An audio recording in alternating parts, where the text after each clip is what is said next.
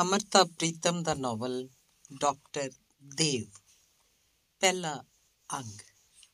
ਸੂਰਜ ਦੀ ਪਹਿਲੀ ਕਿਰਨ ਨਾਲ ਜਦੋਂ ਮਮਤਾ ਨੇ ਇੱਕ ਬੱਚੀ ਨੂੰ ਜਨਮ ਦਿੱਤਾ, ਤਾਂ ਦਾਈ ਨੇ ਕਿਰਨ ਵਰਗੀ ਬੱਚੀ ਨੂੰ ਨੁਹਾ ਧੁਆ ਕੇ ਇੱਕ ਕੂਲੇ ਜੇ ਨਵੇਂ ਕੱਪੜੇ ਚ ਵਲੇਟ ਕੇ ਮਾਂ ਦੇ ਪਾਸੇ ਨਾਲ ਲਿਟਾ ਦਿੱਤਾ। ਆਖਿਆ, ਵੇਖ ਤਾਂ ਬੀਬੀ, ਕਈ ਸੋਹਣੀ ਏ, ਰੇਸ਼ਮ ਦੀ ਤੰਦ ਵਰਗੀ। ਮਮਤਾ ਨੇ ਇੱਕ ਨਜ਼ਰ ਬੱਚੀ ਨੂੰ ਵੇਖਿਆ ਤੇ ਹੌਲੀ ਜਿਹੀ ਕਿਹਾ, ਹਾਂ, ਕਿੰਨਾ ਸੋਹਣਾ ਹੈ ਦਾਈ ਹੱਸ ਪਈ। ਸੋਚਣ ਲੱਗੀ ਕਿ ਹਰ ਮਾਂ ਸ਼ਾਇਦ ਇਹੀ ਸੋਚਦੀ ਏ ਕਿ ਉਹਦੇ ਘਰ ਇੱਕ ਧੀ ਨਹੀਂ ਜੰਮੀ, ਪੁੱਤਰ ਜੰਮਿਆ ਹੈ ਤੇ ਉਹ ਜਦੋਂ ਬੱਚੀ ਨੂੰ ਚੁੱਕ ਕੇ ਵੱਖਰੇ ਪੰਘੂੜੇ 'ਚ ਪਾਣ ਲੱਗੀ, ਤਾਂ ਮਮਤਾ ਦੀ ਇੱਕ ਚੀਕ ਨਿਕਲ ਗਈ। ਮਮਤਾ ਸੁਰਤ ਵਿੱਚ ਨਹੀਂ ਸੀ। ਜਦੋਂ ਉਹਦੇ ਪਤੀ ਜਗਦੀਸ਼ ਨੇ ਅੰਦਰ ਆ ਕੇ ਮਮਤਾ ਦਾ ਸਿਰ ਆਪਣੀ ਝੋਲੀ 'ਚ ਰੱਖ ਲਿਆ ਤੇ ਸੋਚਣ ਲੱਗਾ ਰੱਬ ਜਾਣੇ ਘਰ ਕਿਹੋ ਜਿਹਾ ਏ। ਮਾਂ ਨੇ ਤਾਂ ਬੜਾ ਆਖਿਆ ਸੀ ਕਿ ਘਰ ਦਾ ਪਿਛਲਾ ਹਿੱਸਾ ਬਹੁਤ ਵੱਡਾ ਏ ਤੇ ਅਗਲਾ ਭੀੜਾ ਜਿਹਾ। ਇਹ ਸ਼ੇਰਮੁਖੀ ਘਰ ਨਹੀਂ ਖਰੀਦਣਾ ਚਾਹੀਦਾ। ਪਰ ਪਿਤਾ ਜੀ ਨੇ ਕਦੇ ਵਪਾਰ 'ਚ ਕਸਰ ਨਹੀਂ ਸੀ ਖਾਦੀ ਤੇ ਲਾਹੌਰ ਦੀ ਲਾਰੈਂਸ ਰੋਡ ਉੱਤੇ ਇੰਨੀ ਵੱਡੀ ਕੋਠੀ ਇੰਨੇ ਸਸਤੇ ਮੁੱਲ 'ਚ ਕਿਵੇਂ ਛੱਡ ਸਕਦੇ ਸਨ? ਜਗਦੀਸ਼ ਕੁਝ ਘਬਰਾ ਜਿਹਾ ਗਿਆ। ਸੋਚਣ ਲੱਗਾ, ਮਾਂ ਸ਼ਾਇਦ ਠੀਕ ਕਹਿੰਦੀ ਸੀ। ਮਮਤਾ ਦੀ ਸੁਰਤ ਪਰਤੀ ਤਾਂ ਜਗਦੀਸ਼ ਨੇ ਪਿਆਰ ਨਾਲ ਪੁੱਛਿਆ ਕਿ ਉਹ ਡਰ ਕਿਉਂ ਗਈ ਸੀ? ਤੇ ਇੱਕ ਲੰਮੀ ਚੁੱਪ ਤੋਂ ਬਾਅਦ ਮਮਤਾ ਨੇ ਕਿਹਾ, ਉਹ ਦਾਈ ਮੇਰੇ ਬੇਟੇ ਨੂੰ ਚੁੱਕ ਕੇ ਪਤਾ ਨਹੀਂ ਕਿੱਥੇ ਲੈ ਗਈ ਏ। ਇੰਨੇ 'ਚ ਡਾਕਟਰ ਆ ਗਿਆ ਸੀ। ਉਹਨੇ ਸੁਣਿਆ ਤਾਂ ਹੱਸ ਪਿਆ। ਬੱਚੀ ਨੂੰ ਫਿਰ ਮਮਤਾ ਦੇ ਕੋਲ ਲਟਾਉਂਦਿਆਂ ਕਹਿਣ ਲੱਗਾ ਇਹ ਲੋ, ਆਪਕਾ ਬੇਟਾ ਯਹੀ ਤੋ ਹੈ? ਜਗਦੀਸ਼ ਹੈਰਾਨ ਜਿਹਾ ਮਮਤਾ ਵੱਲ ਤੱਕਣ ਲੱਗਾ। ਉਹ ਸੋਚ ਨਹੀਂ ਸਕਦਾ ਸੀ ਕਿ ਮਮਤਾ ਜੀ ਜ਼ਹੀਨ ਔਰਤ, ਪੁੱਤਰ ਦੀ ਥਾਂ, ਧੀ ਦੇ ਜਨਮ ਨੂੰ ਇਸ ਤਰ੍ਹਾਂ ਮਹਿਸੂਸ ਕਰੇਗੀ ਕਿ ਵੇਖ ਕੇ ਵੀ ਯਕੀਨ ਨਾ ਕਰ ਸਕੇ। ਕੁਝ ਦਿਨ ਇਸੇ ਤਰ੍ਹਾਂ ਗੁਜ਼ਰਦੇ ਗਏ। ਆਇਆ ਨੂੰ ਹਦਾਇਤ ਸੀ ਕਿ ਬੱਚੀ ਨੂੰ ਬੇਟਾ ਕਹਿ ਕੇ ਮਮਤਾ ਨਾਲ ਗੱਲ ਕੀਤੀ ਜਾਏ। ਤੇ ਜਦੋਂ ਮਮਤਾ ਕੁਝ ਉੱਠਣ ਬੈਠਣ ਲੱਗੀ, ਇੱਕ ਅਜੀਬ ਜਿਹੀ ਘਟਨਾ ਦੂਜੀ ਵਾਰ ਹੋ ਗਈ। ਮਮਤਾ ਤੇ ਜਗਦੀਸ਼ ਬੱਚੀ ਨੂੰ ਹੱਥ ਗੱਡੀ 'ਚ ਪਾ ਕੇ ਆਪਣੇ ਘਰ ਦੇ ਬਗੀਚੇ 'ਚ ਘੁੰਮ ਰਹੇ ਸਨ।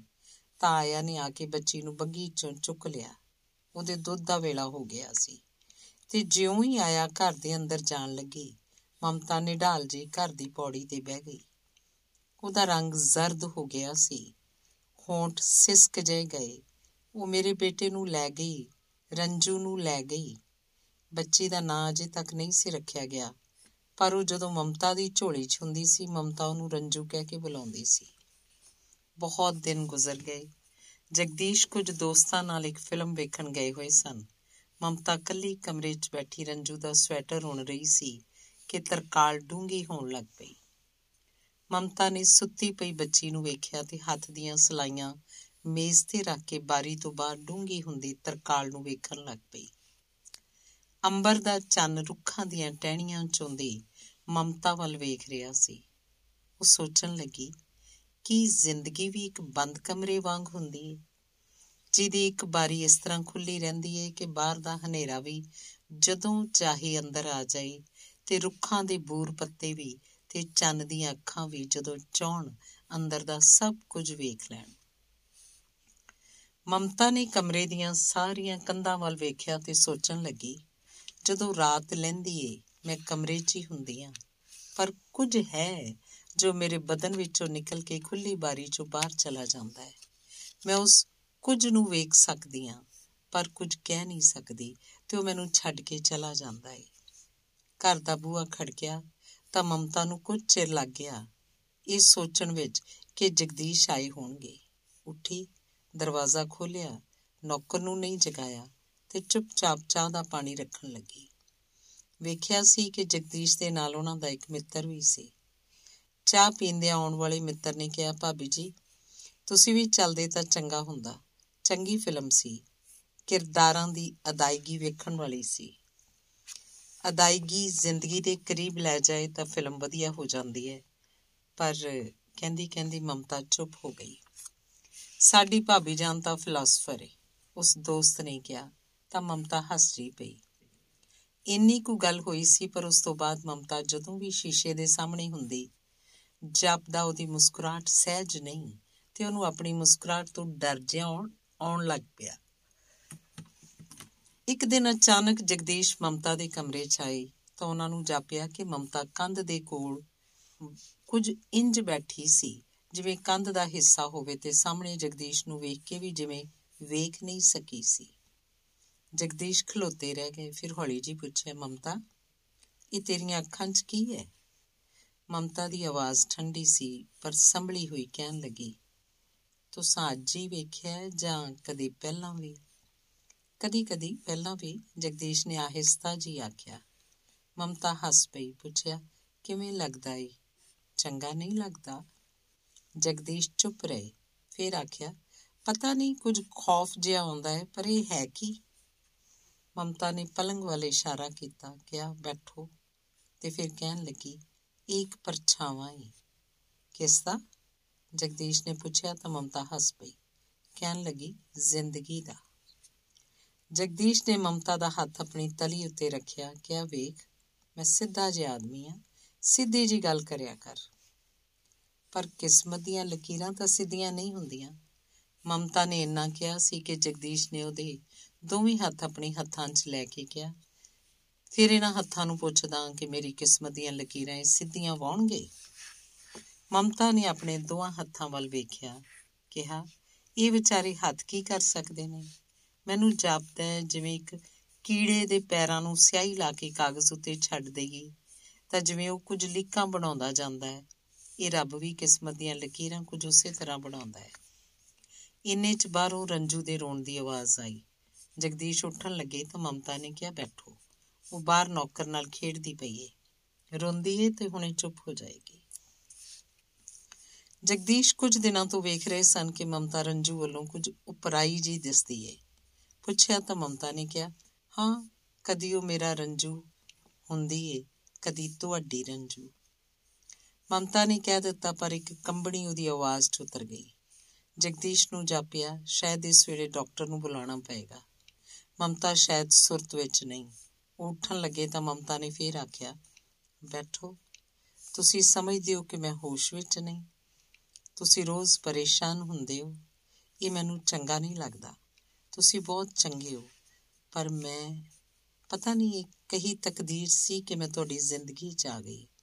ਮੈਨੂੰ ਆਉਣਾ ਨਹੀਂ ਸੀ ਚਾਹੀਦਾ।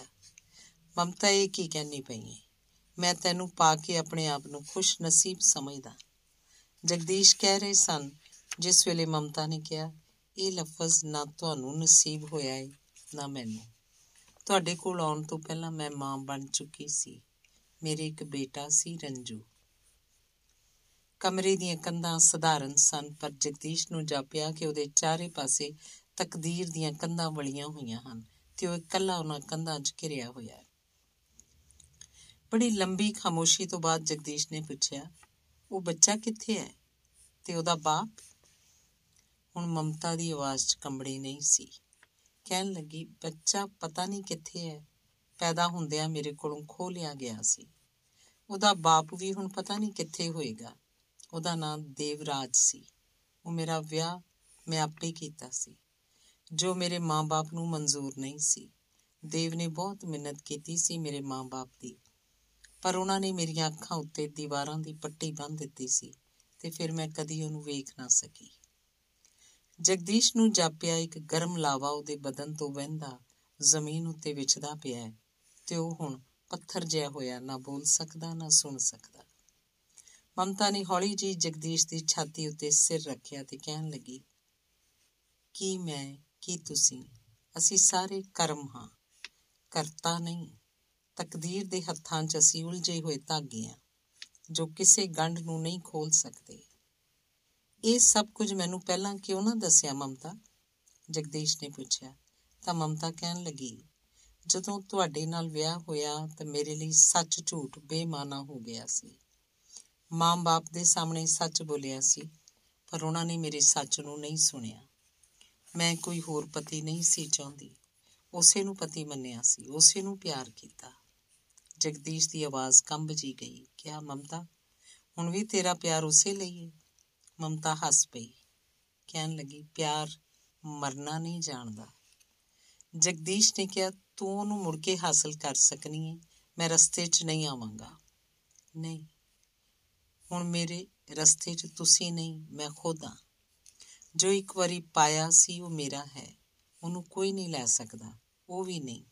ਮੈਨੂੰ ਦੱਸਿਆ ਗਿਆ ਸੀ ਕਿ ਹੁਣ ਮੈਂ ਉਹਨੂੰ ਕਬੂਲ ਨਹੀਂ।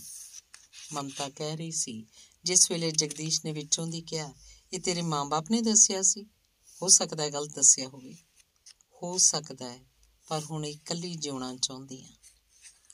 ਜਗਦੀਸ਼ ਕੁਝ ਚਿਰ ਚੁੱਪ ਰਹੇ, ਫਿਰ ਕਹਿਣ ਲੱਗੇ, ਉਹ ਮੇਰੀ ਨੈਣੀਤਾਲ ਵਾਲੀ ਕੋਠੀ ਤੈਨੂੰ ਚੰਗੀ ਲੱਗੇਗੀ। ਇਕੱਲੀ ਰਹਿਣਾ ਚਾਹੀਂ ਤਾਂ ਉਹ ਲੈ ਲੈ। ਮੈਂ ਸਿਰਫ ਇੰਨਾ ਚਾਹਾਂਗਾ ਕਿ ਰੰਜੂ ਮੇਰੇ ਕੋਲ ਰਹੇ, ਤੇਰੇ ਕੋਲ ਨਹੀਂ। ਮਮਤਾ ਨੇ ਇੱਕ ਨਜ਼ਰ ਜਗਦੀਸ਼ ਵੱਲ ਵੇਖਿਆ ਤੇ ਕਿਹਾ, ਨਹੀਂ, ਮੈਂ ਤੁਹਾਡੇ ਕੋਲੋਂ ਕੁਝ ਨਹੀਂ ਲੈ ਸਕਦੀ। ਬੀਤੇ ਹੋਏ ਪਤਨੀ ਪਨ ਦੇ ਨਾਂ ਤੇ ਮੈਂ ਕੁਝ ਨਹੀਂ ਲੈਣਾ ਚਾਹੁੰਦੀ। ਰੰਜੂ ਤੁਹਾਡੇ ਕੋਲ ਰਹੇ, ਮੈਨੂੰ ਚੰਗਾ ਲੱਗੇਗਾ। ਤੁਹਾਡੇ ਵਰਗਾ ਬਾਪ ਉਹਨੂੰ ਮਿਲ ਗਿਆ। ਇਸ ਤੋਂ ਵੱਡੀ ਗੱਲ ਉਹਦੇ ਲਈ ਕੀ ਹੋਵੇਗੀ? ਅੰਗ ਦੂਸਰਾ। ਮਮਤਾ ਜਾ ਚੁੱਕੀ ਸੀ। ਦਿਨ ਬੀਤ ਰਹੇ ਹਨ। ਇੱਕ ਦਿਨ ਜਗਦੀਸ਼ ਨੇ ਬਾਰੀ ਚੋਂ ਵੇਖਿਆ ਛੋਟੀ ਜੀ ਰੰਜੂ ਬਗੀਚੇ 'ਚ ਖੇਡ ਰਹੀ ਸੀ। ਕਦੇ ਕਿਸੇ ਰੁੱਖ ਬੂਟੇ ਦਾ ਆਸਰਾ ਲੈ ਕੇ ਖਲੋਂਦੀ, ਇੱਕ ਦੋ ਕਦਮ ਤੁਰਦੀ ਤੇ ਫਿਰ ਹੱਸਦੀ ਹੱਸਦੀ ਡਿੱਗ ਪੈਂਦੀ। ਆਇਆ ਉਹਨੂੰ ਫੜ ਕੇ ਅੰਦਰ ਲਿਆਉਣਾ ਚਾਹੁੰਦੀ ਸੀ ਕਿ ਦੁੱਧ ਦਾ ਵੇਲਾ ਹੋ ਗਿਆ, ਪਰ ਰੰਜੂ ਖੇਡਣ 'ਚ ਇਸ ਤਰ੍ਹਾਂ ਮਗਨ ਸੀ ਕਿ ਉੱਥੋਂ ਆਉਣਾ ਨਹੀਂ ਸੀ ਚਾਹੁੰਦੀ ਤੇ ਫਿਰ ਜਦੋਂ ਆਇਆ ਨੇ ਉਹਨੂੰ ਜ਼ੋਰੀ ਚੁੱਕ ਲਿਆ ਤਾਂ ਰੰਜੂ ਰੋਣ ਲੱਗ ਪਈ। ਜਗਦੀਸ਼ ਸੋਚਣ ਲੱਗੇ ਆਇਆ ਤਾਂ ਘੜੀ ਦੀ ਟਿਕ ਟਿਕ ਨੂੰ ਵੇਖ ਕੇ ਬੱਚੇ ਨੂੰ ਸੌਂਦੀ ਹੈ, ਜਗਾਉਂਦੀ ਹੈ, ਨਹਾਉਂਦੀ ਹੈ ਖਵਾਉਂਦੀ ਹੈ। ਉਹਦੇ ਕੋਲ ਮਾਂ ਦੀ ਧੜਕਦੀ ਛਾਤੀ ਨਹੀਂ ਹੁੰਦੀ। ਜਗਦੀਸ਼ ਦੀਆਂ ਅੱਖਾਂ ਭਰ ਆਈਆਂ। ਮੇਰੀ ਰੰਜੂ ਕੋਲੋਂ ਮਾਂ ਦਾ ਪੱਲਾ ਗਵਾਚ ਗਿਆ ਤੇ ਰੰਜੂ ਨੇ ਜੋ ਪਹਿਲਾ ਲਫ਼ਜ਼ ਬੋਲਣਾ ਸਿੱਖਿਆ, ਉਹ ਮਾਂ ਹੈ। ਉਹ ਇਹਦਾ ਅਰਥ ਨਹੀਂ ਜਾਣਦੀ, ਪਰ ਜਦੋਂ ਕੁਝ ਵੱਡੀ ਹੋਏਗੀ, ਇਹਦਾ ਅਰਥ ਪੁੱਛੇਗੀ, ਤਾਂ ਮੈਂ ਕੀ ਜਵਾਬ ਦੇਵਾਂਗਾ? ਮਮਤਾ ਨੇ ਇੱਕ ਸਰਕਾਰੀ ਸਕੂਲ 'ਚ ਕੰਮ ਲੱਭ ਲਿਆ ਸੀ ਤੇ ਉੱਥੇ ਰਹਿਣ ਲਈ ਉਹਨੂੰ ਸਟਾਫ ਕੁਆਟਰਾਂ 'ਚ ਕਮਰਾ ਮਿਲ ਗਿਆ ਸੀ। ਉੱਥੇ ਇੱਕ ਰਾਤ ਉਹ ਇੱਕ ਕਿਤਾਬ ਪੜ੍ਹਦੀ ਕਮਰੇ ਦੀ ਖੁੱਲੀ ਬਾਰੀ 'ਚੋਂ ਬਾਹਰ ਵੇਖਣ ਲੱਗੀ ਤਾਂ ਵੇਖਿਆ, ਉਹੀ ਕੱਤੇ ਦਾ ਚੰਨ ਇੱਕ ਰੁੱਖ ਦੀਆਂ ਟਾਹਣਾਂ ਵਿੱਚੋਂ ਉਹਦੇ ਵੱਲ ਵੇਖ ਰਿਹਾ ਸੀ। ਮਮਤਾ ਨੇ ਬੱਤੀ ਬੁਝਾ ਦਿੱਤੀ ਤੇ ਬਾਹਰ ਚੰਨ ਵੱਲ ਵੇਖਣ ਲੱਗ ਪਈ। ਕਮਰੇ ਦੀਆਂ ਦੀਵਾਰਾਂ ਹਲਕੇ ਨੀਲੇ ਰੰਗ ਦੀਆਂ ਸਨ ਤੇ ਪਤਾ ਨਹੀਂ ਕਦੋਂ ਸ਼ਾਂਤ ਨੀਲੇ ਪਾਣੀ ਵਾਂਗ ਵਹਿਣ ਲੱਗ ਪਈਆਂ ਤੇ ਮਮਤਾ ਦੀ ਮੰਜੀ ਉਸ ਪਾਣੀ 'ਚ ਇੱਕ ਬੇੜੀ ਵਾਂਗ ਹੋ ਗਈ। ਬੇੜੀ ਪਤਾ ਨਹੀਂ ਕਿੱਥੇ ਵਹਿੰਦੀ ਜਾ ਰਹੀ ਸੀ ਕਿ ਉਹਦੇ ਵਿੱਚ ਬੈਠੀ ਹੋਈ ਮਮਤਾ ਦੀ ਨਜ਼ਰ ਪਾਣੀ ਦੇ ਕੰਢੇ ਵੱਲ ਗਈ, ਜਿੱਥੇ ਹਨੇਰੇ 'ਚ ਕੁਝ ਪਰਛਾਵੇਂ ਜੇ ਦਿਸਣ ਲੱਗ ਪਏ। ਉਹਨੇ ਵੇਖਿਆ ਦੂਰ ਸਾਹਮਣੇ ਦੇਵ ਦਾ ਚਿਹਰਾ ਸੀ, ਉਸੇ ਤਰ੍ਹਾਂ ਪਿਆਰਾ ਤੇ ਪੰਗਰਿਆ ਹੋਇਆ। ਮਮਤਾ ਵੇਖਦੀ ਰਹਿ ਗਈ। ਤੇ ਫਿਰ ਮਮਤਾ ਦੀਆਂ ਅੱਖਾਂ ਭਰ ਆਈਆਂ। ਮੂੰਹੋਂ ਨਿਕਲਿਆ, ਦੇਵ, ਹੁਣ ਵਿਦਾ ਦੇ ਦਿਓ। ਜੀ ਕਰਦਾ ਹੈ ਕਿ ਬੇੜੀ ਠਹਿਰ ਜਾਏ। ਮੈਂ ਕੰਢੇ ਤੇ ਆ ਜਾਵਾਂ ਤੁਹਾਡੇ ਕੋਲ। ਪਰ ਇਹ ਨਦੀ ਜੋ ਮੈਨੂੰ ਕਿਤੇ ਦੂਰ ਲੈ ਆਈ ਏ ਹੁਣ ਕੰਢੇ ਤੇ ਨਹੀਂ ਲੱਗੇਗੀ। ਵੇਖੋ, ਕੰਢਾ ਹੋਰ ਦੂਰ ਹੁੰਦਾ ਪਿਆ ਏ। ਦੇਵ ਦੇਵ ਦਾ ਚਿਹਰਾ ਅੱਖਾਂ ਤੋਂ ਉਜਲ ਹੁੰਦਾ ਗਿਆ। ਬੇੜੀ ਉਸੇ ਤਰ੍ਹਾਂ ਪਾਣੀ 'ਚ ਵਹਿੰਦੀ ਰਹੀ। ਫਿਰ ਵੇਖਿਆ ਖੱਬੇ ਹੱਥ ਬਹੁਤ ਪਰਾਂ ਗਿੱਲੀ ਰੇਤ ਉੱਤੇ ਖਲੋਤੇ ਜਗਦੀਸ਼ ਦਾ ਝੋਲਾ ਪਿਆ ਤੇ ਵੇਖਿਆ ਉਹਨਾਂ ਦੇ ਚੌੜੇ ਮੱਥੇ ਉੱਤੇ ਪੀੜ ਦੀਆਂ ਲੀਕਾਂ ਦਿਸ ਰਹੀਆਂ ਸਨ। ਹੋਠਾਂ ਉੱਤੇ ਇੱਕ ਚੁੱਪ ਸੀ, ਪਰ ਪੀੜ 'ਚ ਭਿੱਜੀ ਹੋਈ ਮਮਤਾ ਨੇ ਵੇਖਿਆ ਤਾਂ ਅੱਖਾਂ ਨੀਵੀਆਂ ਪਾ ਲਈਆਂ। ਹੌਲੀ ਜੀ ਕਿਹਾ, ਮੈਨੂੰ ਮਾਫ ਕਰ ਦਿਓ, ਮੈਂ ਤੁਹਾਡੇ ਕੋਲ ਆਈ ਹਾਂ। ਆਈ ਤਾਂ ਮੇਰੇ ਹੱਥ ਖਾਲੀ ਸਨ, ਮੈਂ ਤੁਹਾਨੂੰ ਕੁਝ ਨਹੀਂ ਦੇ ਸਕੀ। ਤੁਸੀਂ ਤਾਂ ਮੋਤੀਆਂ ਦੇ ਵਪਾਰੀ ਸੀ ਮੈਂ ਦੁਨੀਆਦਾਰੀ ਦੇ ਟੁੱਟੇ ਹੋਏ ਮਣਕੇ ਤੇ ਨਿੱਕੀਆਂ ਨਿੱਕੀਆਂ ਕੌਡੀਆਂ ਤੁਹਾਨੂੰ ਦੇਣ ਲੱਗਿਆ ਸ਼ਰਮਿੰਦੀ ਹੋ ਗਈ। ਵੇਖੋ, ਤੁਹਾਡੇ ਸਾਹਮਣੇ ਮੇਰੀਆਂ ਅੱਖਾਂ ਨਹੀਂ ਉੱਠਦੀਆਂ। ਬੇੜੀ ਵਹਿੰਦੀ ਗਈ, ਕੰਡਿਆਂ ਦੇ ਰੁੱਖ ਬੂਟੇ, ਫੁੱਲ ਪੱਤੇ ਤੇ ਕੰਕਰ ਮਿੱਟੀ ਸਭ ਪਿੱਛੇ ਛੁੱਟਦੇ ਗਏ। ਜਗਦੀਸ਼ ਦਾ ਚੌਲਾ ਵੀ। ਫਿਰ ਪਤਾ ਨਹੀਂ ਕਿਸ ਵੇਲੇ ਮਮਤਾ ਨੇ ਸਿਰ ਚੁੱਕਿਆ, ਨਜ਼ਰ ਕੰਡੇ ਵੱਲ ਗਈ ਤਾਂ ਵੇਖਿਆ, ਉੱਥੇ ਖਲੋਤਾ ਇੱਕ ਬੱਚਾ ਇੱਕੋ ਟੱਕ ਮਮਤਾ ਵੱਲ ਵੇਖੀ ਜਾ ਰਿਹਾ ਸੀ। ਜਿਵੇਂ ਕੁਝ ਪਛਾਣਨ ਦੀ ਕੋਸ਼ਿਸ਼ ਕਰ ਰਿਹਾ ਹੋਵੇ। ਮਮਤਾ ਦੇ ਸਾਰੇ ਬਦਨ 'ਚ ਕੰਬਣੀ ਉਤਰ ਗਈ ਤੇ ਉਹਨੇ ਸਿਰ ਨੀਵਾ ਪਾ ਲਿਆ। ਤਿੱਖੀ ਹਵਾ ਪਾਣੀ ਨਾਲ ਟਕਰਾਉਂਦੀ ਪਈ ਸੀ ਤੇ ਪਾਣੀ ਦਾ ਮਨ ਜਿਵੇਂ ਘਿਰਦਾ ਪਿਆ ਸੀ ਕਿ ਮਮਤਾ ਨੇ ਤਰਬਕ ਕੇ ਕੰਡੇ ਵੱਲ ਵੇਖਿਆ। ਉੱਥੋਂ ਇੱਕ ਬੱਚੀ ਦੇ ਰੋਣ ਦੀ ਆਵਾਜ਼ ਆ ਰਹੀ ਸੀ। ਮਮਤਾ ਨੇ ਵੇਖਿਆ, ਇੱਕ ਛੋਟੀ ਜੀ ਬੱਚੀ ਕੰਡੇ ਉੱਤੇ ਰਿੜਦੀ ਪਈ ਸੀ ਤੇ ਉਹ ਰੇਤ ਦੀ ਠੰਡਕ ਸੀ ਜਾਂ ਕਿਸੇ ਕੰਕਰਾਂ ਦੇ ਚੁੱਭਣ ਦੀ ਪੀੜ ਕਿ ਬੱਚੀ ਰੋਂਦੀ ਰੋਂਦੀ ਪਾਣੀ ਵੱਲ ਵਧ ਰਹੀ ਸੀ। ਮਮਤਾ ਨੇ ਘਬਰਾ ਕੇ ਆਪਣੀਆਂ ਦੋਵੇਂ ਬਾਹਾਂ ਉਲਾਰ ਦਿੱਤੀਆਂ ਕਿ ਉਹ ਬੱਚੀ ਨੂੰ ਥੰਮ ਲਵੇ, ਬਾਹਾਂ ਵਿੱਚ ਲੈ ਲਵੇ, ਪਰ ਕਿਨਾਰਾ ਬੜੀ ਦੂਰ ਸੀ ਤੇ ਬੇੜੀ ਵਹਿੰਦੀ ਜਾ ਰਹੀ ਸੀ। ਸਭ ਕੁਝ ਪਿੱਛੇ ਛੁੱਟਦਾ ਪਿਆ ਸੀ। ਮਮਤਾ ਬੜਾ ਚਿਰ ਉਸ ਵਹਿੰਦੇ ਪਾਣੀ ਨੂੰ ਵੇਖਦੀ ਰਹੀ ਤੇ ਆਪਣੀ ਤਕਦੀਰ ਨੂੰ ਵੀ, ਜੋ ਉਹਨੂੰ ਪਤਾ ਨਹੀਂ ਕਿੱਥੇ ਲਿਜਾ ਰਹੀ ਸੀ। ਅਚਾਨਕ ਇੱਕ ਕਿਨਾਰੇ ਉੱਤੇ ਬਹੁਤ ਸਾਰੇ ਪਰਛਾਵੇਂ ਦਿਸਣ ਲੱਗ ਪਏ। ਕੁਝ ਕੰਬਦੀਆਂ, ਥਿੜਕਦੀਆਂ ਆਵਾਜ਼ਾਂ ਵੀ ਜੋ ਮਮਤਾ ਦੇ ਕੰਨਾਂ 'ਚ ਪਈਆਂ ਤਾਂ ਉਹਨੇ ਦੇਖਿਆ। ਉਹਦੀ ਮਾਂ, ਉਹਦੇ ਪਿਤਾ, ਵੱਡਾ ਭਰਾ, ਵੱਡੀ ਭੈਣ ਗੋਡਿਆਂ ਦੇ ਭਾਰ ਚੁੱਕੇ ਹੋਏ ਕਿਨਾਰੇ ਉੱਤੇ ਦਿਸ ਰਹੇ ਸਨ ਤੇ ਉਹਨਾਂ ਪਿੱਛੇ ਪਿਤਾ ਤੇ ਪਿਤਾ ਪਿਤਾ ਦੇ ਪਿਤਾ ਤੇ ਉਹਨਾਂ ਦੇ ਪਿਤਾ ਦੇ ਪਰਛਾਵੇਂ ਸਨ। ਮਮਤਾ ਨੇ ਇੱਕ ਵਾਰ ਵੇਖਿਆ, ਫਿਰ ਨਜ਼ਰ ਦੂਜੇ ਪਾਸੇ ਕਰ ਲਈ। ਪਰ ਕੁਝ ਆਵਾਜ਼ਾਂ ਸਨ ਜੋ ਦੇ ਕੰਨਾਂ ਨਾਲ ਖੈਂਦੀਆਂ ਪਈਆਂ ਸਨ। ਬੇਟੀ, ਸਾਨੂੰ ਮਾਫ ਕਰ ਦੇ। ਅਸਾਂ ਤੈਨੂੰ ਆਪਣੇ ਹੱਥੀਂ ਗਵਾ ਲਿਆ। ਅਸੀਂ ਕਸੂਰਵਾਰ, ਗੁਨਾਹਗਾਰ। ਮਮਤਾ ਨੇ ਇੱਕ ਡੂੰਘਾ ਸਾਹ ਲਿਆ, ਫਿਰ ਹੌਲੀ ਜੀ ਕਿਹਾ, ਰੱਬ ਤੁਹਾਨੂੰ ਮਾਫ ਕਰੇ। ਬੇੜੀ ਪਤਾ ਨਹੀਂ ਕਦੋਂ ਤੱਕ ਪਾਣੀ 'ਚ ਵਹਿੰਦੀ ਰਹੀ ਤੇ ਮਮਤਾ ਆਪਣੇ ਬਦਨ 'ਚ ਸਿਮਟੀ ਹੋਈ, ਉਸ ਬੇੜੀ 'ਚ ਪਈ ਰਹੀ। ਧੰਨਵਾਦ। ਅੰਗ ਤੀਸਰਾ, ਘਰ ਦੇ ਰੁੱਖ ਉੱਤੇ ਬਾਰੀ ਵਰੀ ਬਹਾਰ ਆਈ ਸੀ।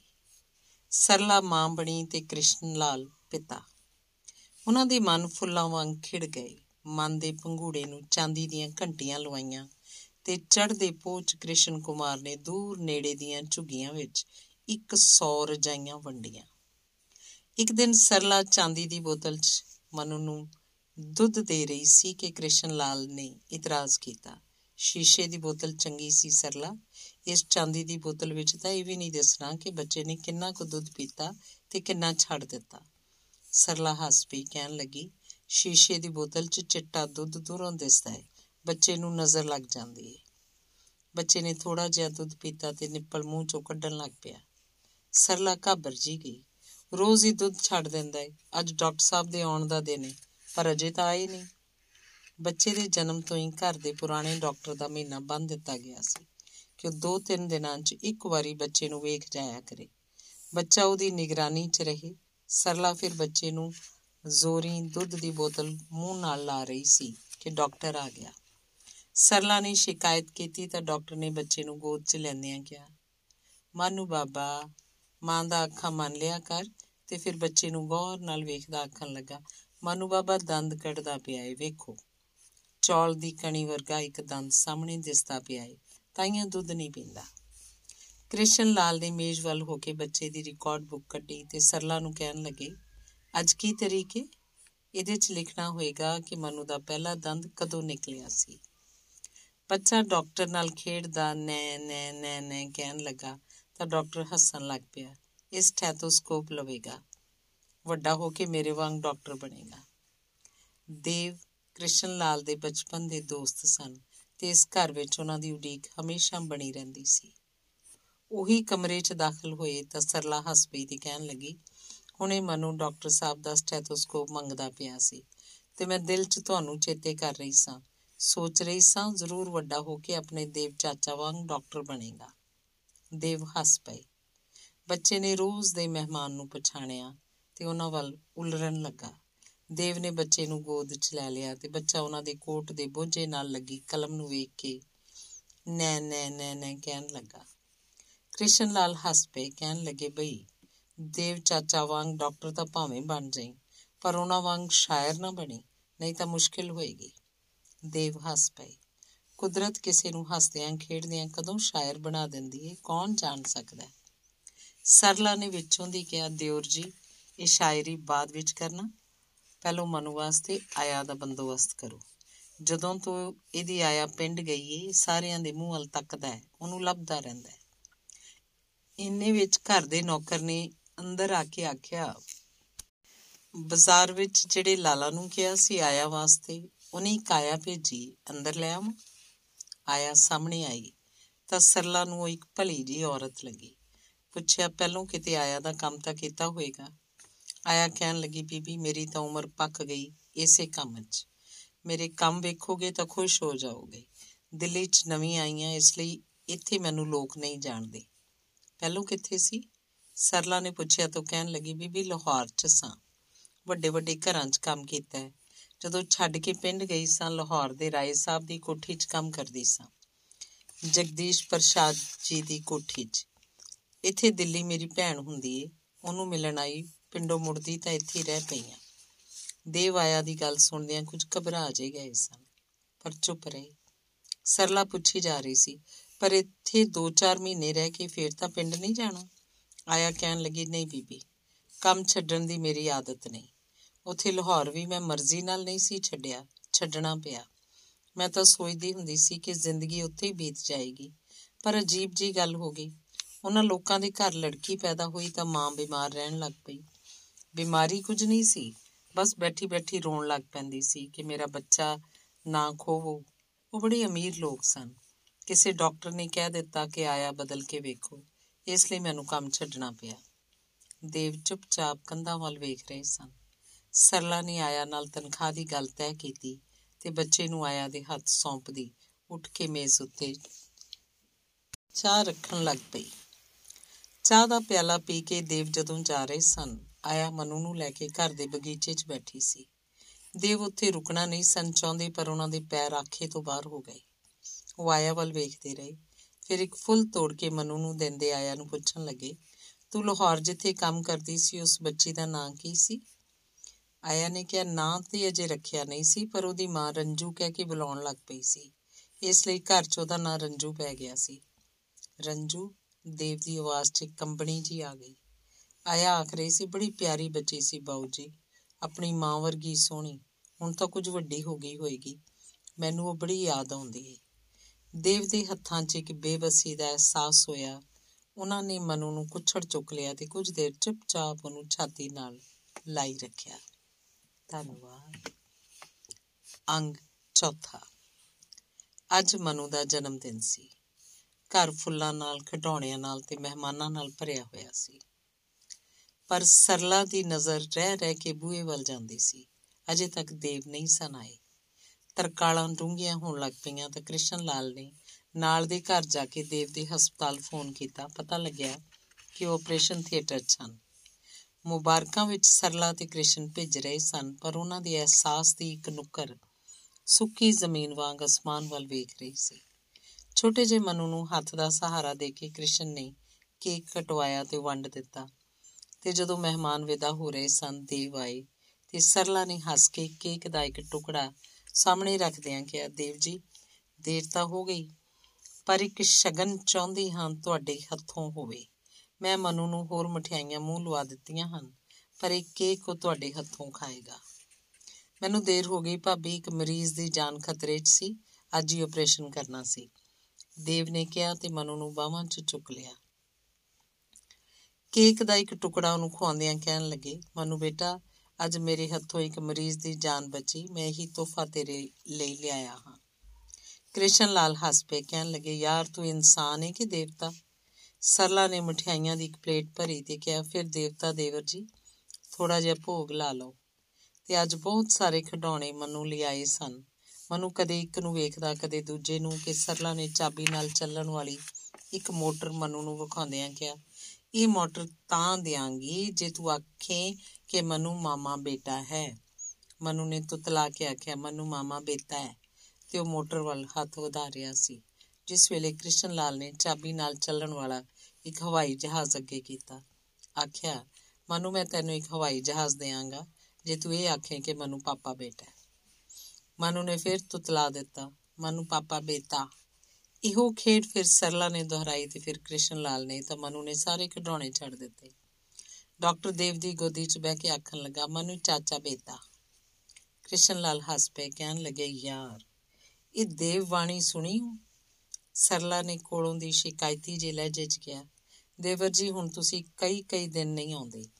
ਇਹੋ ਜੀ ਦੇਵ ਬਾਣੀ ਸੁਣਨ ਲਈ ਤੁਹਾਨੂੰ ਰੋਜ਼ ਆਉਣਾ ਚਾਹੀਦਾ ਕ੍ਰਿਸ਼ਨ ਲਾਲ ਗੰਭੀਰ ਜੇ ਹੋ ਗਏ, ਪੁੱਛਣ ਲੱਗੇ ਅੱਜਕੱਲ ਤੁਸੀਂ ਰੋਜ਼ ਸ਼ਾਮ ਨੂੰ ਡਾਕਟਰ ਰਵੀ ਸ਼ੰਕਰ ਦੇ ਘਰ ਜਾਂਦੇ ਹੋ। ਉਹ ਸਾਡਾ ਰਕੀਬ ਕਦੋਂ ਤੋਂ ਪੈਦਾ ਹੋ ਗਿਆ? ਦੇਵ ਦੇ ਚਿਹਰੇ ਉੱਤੇ ਉਦਾਸੀ ਦੀ ਇੱਕ ਛਾਂ ਲੰਘ ਗਈ।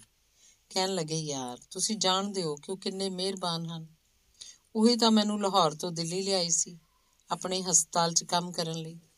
ਸ਼ਾਮ ਨੂੰ ਜਦੋਂ ਹਸਪਤਾਲ ਤੋਂ ਫਾਰਗ ਹੁੰਦੇ ਹਨ ਤੇ ਮੈਨੂੰ ਆਪਣੇ ਨਾਲ ਗੱਡੀ 'ਚ ਬਹਿਣ ਲਈ ਆਖਦੇ ਹੈ, ਤਾਂ ਇਨਕਾਰ ਨਹੀਂ ਹੁੰਦਾ। ਹਾਲਾਂਕਿ ਮੈਂ ਉੱਥੇ ਜਾਣਾ ਨਹੀਂ ਚਾਹੁੰਦਾ।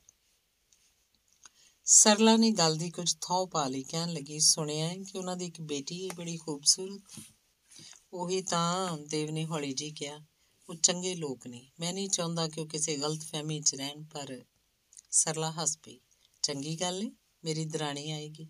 ਨਹੀਂ ਭਾਬੀ, ਤੂੰ ਤਾਂ ਜਾਣਦੀ ਹੈ ਕਿ ਰੱਬ ਜਦੋਂ ਮੇਰੇ ਹੱਥ ਉੱਤੇ ਇਹੋ ਜੀ ਕੋਈ ਲਕੀਰ ਪਾਉਣ ਲੱਗਾ ਸੀ ਤਾਂ ਉਹਦੀ ਸਿਆਹੀ ਮੁੱਕ ਗਈ ਸੀ। ਡਾਕਟਰ ਰਵੀ ਸ਼ੰਕਰ ਦੀ ਬੇਟੀ ਸਧਾਰਨ ਨਹੀਂ ਸੀ। ਇੱਕ ਨਜ਼ਰ ਵੇਖਿਆ, ਉਹ ਜਿੰਨੀ ਸੋਹਣੀ ਲੱਗਦੀ ਸੀ, ਉਹ ਤੋਂ ਕਿਤੇ ਵੱਧ ਉਹ ਸੋਹਣੀ ਹੋ ਜਾਂਦੀ ਸੀ, ਜਦੋਂ ਉਹਦੀ ਆਵਾਜ਼ ਸੰਗੀਤ ਵਿੱਚ ਉਤਰ ਜਾਂਦੀ ਸੀ। ਉਹਦੇ ਪਿਤਾ ਉਹਨੂੰ ਮੋਹ ਨਾਲ ਰਾਜਕੁਮਾਰੀ ਆਖਦੇ ਸਨ। ਦੇਵ ਨੂੰ ਜਦੋਂ ਡਾਕਟਰ ਰਵੀ ਸ਼ੰਕਰ ਆਪਣੇ ਨਾਲ ਘਰ ਲੈ ਜਾਂਦੇ, ਤਾਂ ਚਾਹ ਦਾ ਪਿਆਲਾ ਪੀਣ ਪਿੱਛੋਂ ਡੂੰਗੀ ਤਰਕਾਲ ਰਾਜਕੁਮਾਰੀ ਦੇ ਸੁਰਾਂ 'ਚ ਉਤਰ ਜਾਂਦੀ। ਤੇ ਇਹੀ ਸਿਲਸਿਲਾ ਸੀ ਕਿ ਦੇਵ ਸੋਚੀ ਪੈ ਜਾਂਦੇ ਕਿ ਹੁਣ ਕਿਸੇ ਤਰ੍ਹਾਂ ਦਿੱਲੀ ਛੱਡ ਕੇ ਕਿਸੇ ਹੋਰ ਸ਼ਹਿਰ ਵਿੱਚ, ਕਿਸੇ ਹੋਰ ਹਸਪਤਾਲ 'ਚ ਚਲੇ ਜਾਣਾ ਚਾਹੀਦਾ ਹੈ। ਤੇ ਇਸੇ ਸਿਲਸਿਲੇ ਦੀ ਇੱਕ ਸ਼ਾਮ ਸੀ ਜਦੋਂ ਦੇਵ ਨੇ ਵੇਖਿਆ, ਰਾਜਕੁਮਾਰੀ ਦੀਆਂ ਕੁਝ ਸਹੇਲੀਆਂ ਵੀ ਉੱਥੇ ਹਨ ਤੇ ਇੱਕ ਦਾਵਤ ਦਾ ਮਾਹੌਲ ਬਣਿਆ ਹੋਇਆ ਹੈ। ਉਸ ਵੇਲੇ ਜਦੋਂ ਦੇਵ ਨੂੰ ਮੇਜ਼ ਉੱਤੇ ਰੱਖਿਆ ਹੋਇਆ ਕੇਕ ਕੱਟਣ ਲਈ ਆਖਿਆ ਗਿਆ, ਤਾਂ ਦੇਵ ਨੂੰ ਯਾਦ ਆਇਆ ਕਿ ਅੱਜ ਉਹਦਾ ਜਨਮ ਦਿਨ ਮਨਾਇਆ ਜਾ ਰਿਹਾ ਹੈ। ਦੋਸਤੀ ਦੀ ਇਹ ਜ਼ਮੀਨ ਕੁਝ ਇਸ ਤਰ੍ਹਾਂ ਭਿੱਜੀ ਹੋਈ ਸੀ ਕਿ ਦੇਵ ਨੂੰ ਜਾਪਿਆ ਉਹਦੇ ਪੈਰ ਜ਼ਮੀਨ 'ਚ ਲੈਂਦੇ ਜਾ ਰਹੇ ਹਨ। ਇਹ ਜਨਮ ਦਿਨ ਦੀ ਦਾਵਤ ਜਦੋਂ ਮੁੱਕੀ ਦੇਵ ਉੱਠ ਕੇ ਜਾਣ ਲੱਗੇ ਤਾਂ ਰਾਜਕੁਮਾਰੀ ਨੇ ਕੋਲ ਆ ਕੇ ਹੌਲੀ ਜੀ ਕਿਹਾ, ਦੋ ਮਿੰਟ ਠਹਿਰੋਗੇ ਨਹੀਂ? ਜਨਮ ਦਿਨ ਦਾ ਇੱਕ ਛੋਟਾ ਜਿਹਾ ਤੋਹਫਾ ਲੈ ਜਾਓ।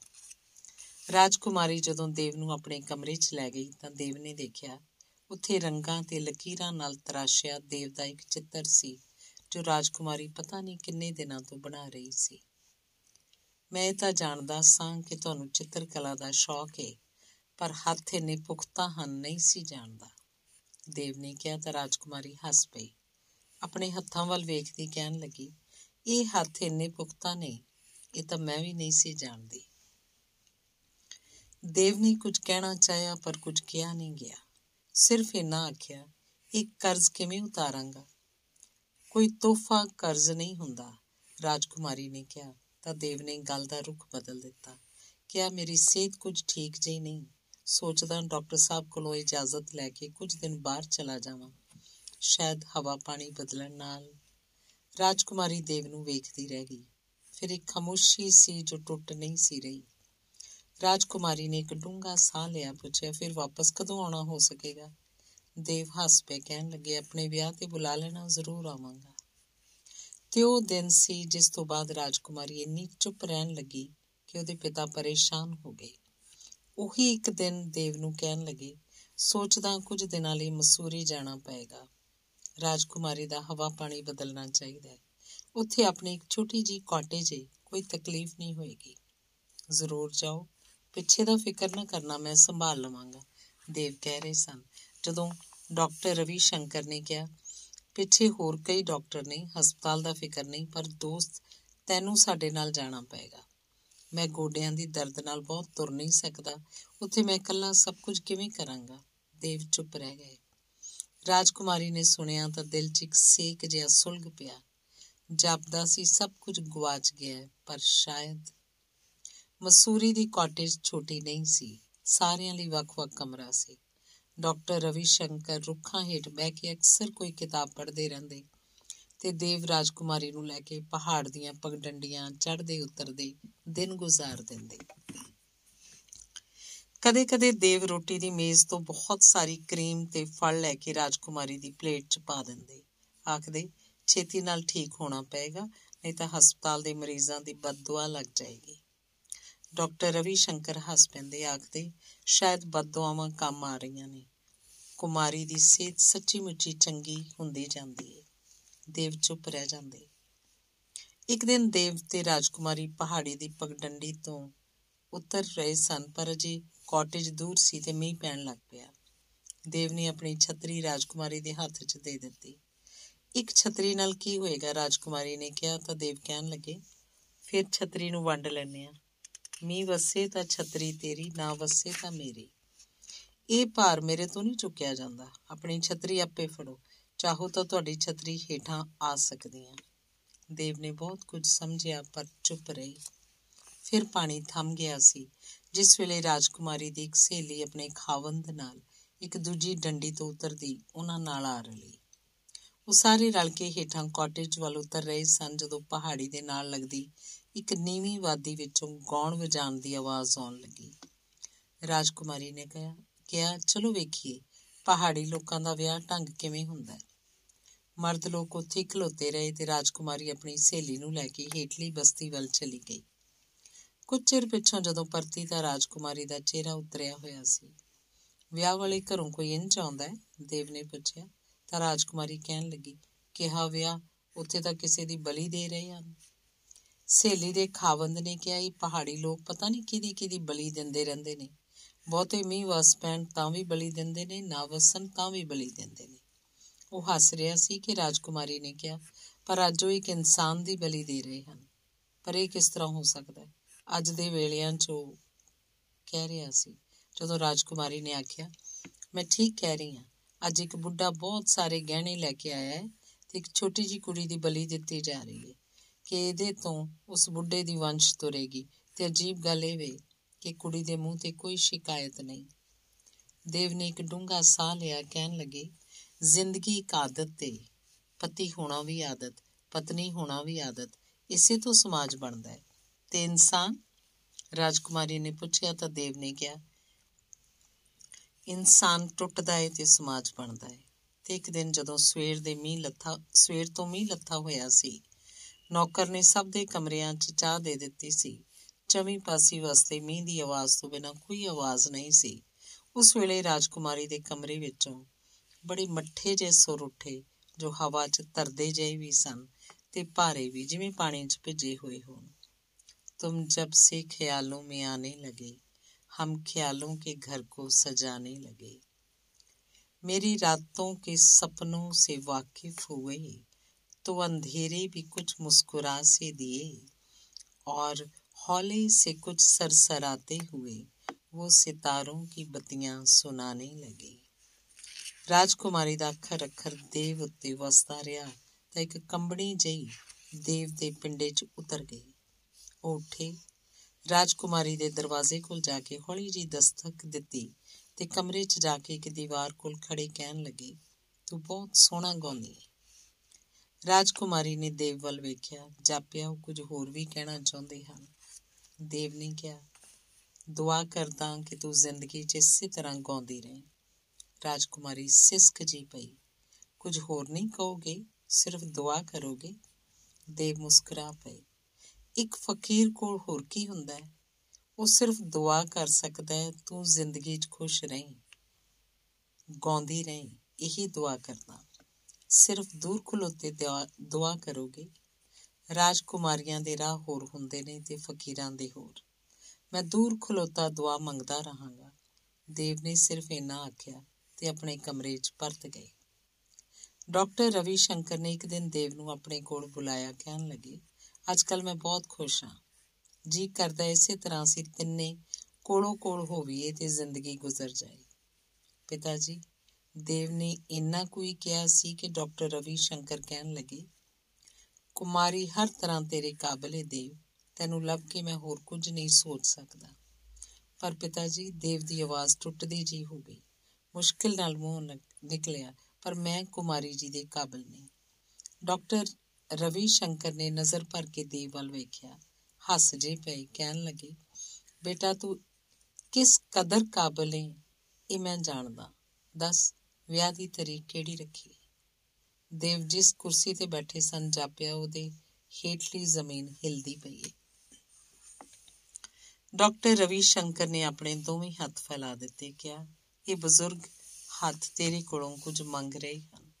ਦੇਵ ਨੂੰ ਜਾਪਿਆ, ਨਹੀਂ, ਲਫ਼ਜ਼ ਉਹਨਾਂ ਦੇ ਹੱਥਾਂ ਉੱਤੇ ਨਹੀਂ ਰੱਖਿਆ ਜਾ ਸਕਦਾ। ਇਸ ਲਈ ਇੱਕ ਖਾਮੋਸ਼ੀ ਉਹਨਾਂ ਦੇ ਹੱਥਾਂ ਉੱਤੇ ਰੱਖ ਦਿੱਤੀ ਤੇ ਸਿਰ ਨੀਵਾ ਪਾ ਲਿਆ। ਬਾਹਰ ਵਰਾਂਡੇ 'ਚ ਕਿਸੇ ਨੇ ਅੱਜ ਦਾ ਅਖਬਾਰ ਰੱਖ ਦਿੱਤਾ ਸੀ। ਦੇਵੂ ਅਖਬਾਰ ਚੁੱਕਣ ਲਈ ਬਾਹਰ ਵਰਾਂਡੇ 'ਚ ਚਲੇ ਗਏ। ਡਾਕਟਰ ਰਵੀ ਸ਼ੰਕਰ ਨੇ ਰਾਜਕੁਮਾਰੀ ਨੂੰ ਆਵਾਜ਼ ਦਿੱਤੀ। ਉਹ ਆਈ ਤਾਂ ਕਹਿਣ ਲੱਗੇ, ਅੱਜ ਤੇਰੀ ਮਾਂ ਬੜੀ ਚੇਤੇ ਆ ਰਹੀ ਹੈ ਉਹ ਹੁੰਦੀ ਤਾਂ ਸਭ ਕੁਝ ਆਪਣੇ ਹੱਥੀਂ ਕਰਦੀ। ਕੀ ਕਰਨਾ ਹੈ ਪਿਤਾ ਜੀ? ਰਾਜਕੁਮਾਰੀ ਨੇ ਪੁੱਛਿਆ ਤਾਂ ਕਹਿਣ ਲੱਗੀ, ਦੇਵ ਨਾਲ ਗੱਲ ਕਰ ਲਈਏ, ਚਲੋ ਹੁਣ ਦਿੱਲੀ ਚਲੀਏ। ਉੱਥੇ ਤੇਰੇ ਵਿਆਹ ਦੀ ਤਾਰੀਖ ਪੱਕੀ ਕਰਾਂਗੇ। ਕੀ? ਰਾਜਕੁਮਾਰੀ ਦਾ ਮੂੰਹ ਲੈ ਗਿਆ। ਉਹਦੇ ਪਿਤਾ ਸੋਚਦੇ ਸਨ ਕਿ ਅੱਜ ਰਾਜਕੁਮਾਰੀ ਦਾ ਹੱਸਦਾ ਮੂੰਹ ਵੇਖਣਾ ਨਸੀਬ ਹੋਏਗਾ, ਪਰ ਉਹ ਹੈਰਾਨ ਸੀ, ਚੁੱਪ ਜਿਹੀ ਵੀ। ਹੁਣ ਛੇਤੀ ਤੇਰਾ ਵਿਆਹ ਕਰਨਾ ਹੈ, ਤੂੰ ਖੁਸ਼ ਨਹੀਂ? ਪਿਤਾ ਨੇ ਪੁੱਛਿਆ, ਤਾਂ ਰਾਜਕੁਮਾਰੀ ਨੇ ਜਵਾਬ ਚੱਗੋਂ ਪੁੱਛਿਆ, ਉਹਨਾਂ ਨੇ ਕੀ ਕਿਹਾ ਹੈ ਤੁਹਾਨੂੰ? ਕੁਝ ਨਹੀਂ, ਮੈਂ ਜਾਣਦਾ ਸਾਂ, ਦੇਵ ਇਨਕਾਰ ਨਹੀਂ ਕਰੇਗਾ। ਪਿਤਾ ਇਹ ਕਹਿ ਰਹੇ ਸਨ ਜਦੋਂ ਰਾਜਕੁਮਾਰੀ ਨੇ ਟੁੱਟਦੀ ਜੀ ਆਵਾਜ਼ 'ਚ ਕਿਹਾ, ਪਿਤਾ ਜੀ, ਤੁਸੀਂ ਠੀਕ ਨਹੀਂ ਕੀਤਾ।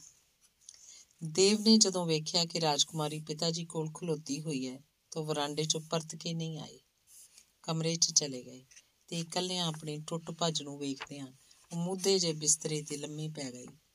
ਤਾਂ ਆਪਣੀ ਆਵਾਜ਼ ਆਪਣੇ ਕੰਨਾਂ 'ਚ ਸਿਸਕ ਗਈ। ਸਭ ਕੁਝ ਖੋ ਲਓ ਦੁਨੀਆ ਵਾਲਿਓ, ਮੇਰਾ ਸਭ ਕੁਝ ਖੋ ਲਓ।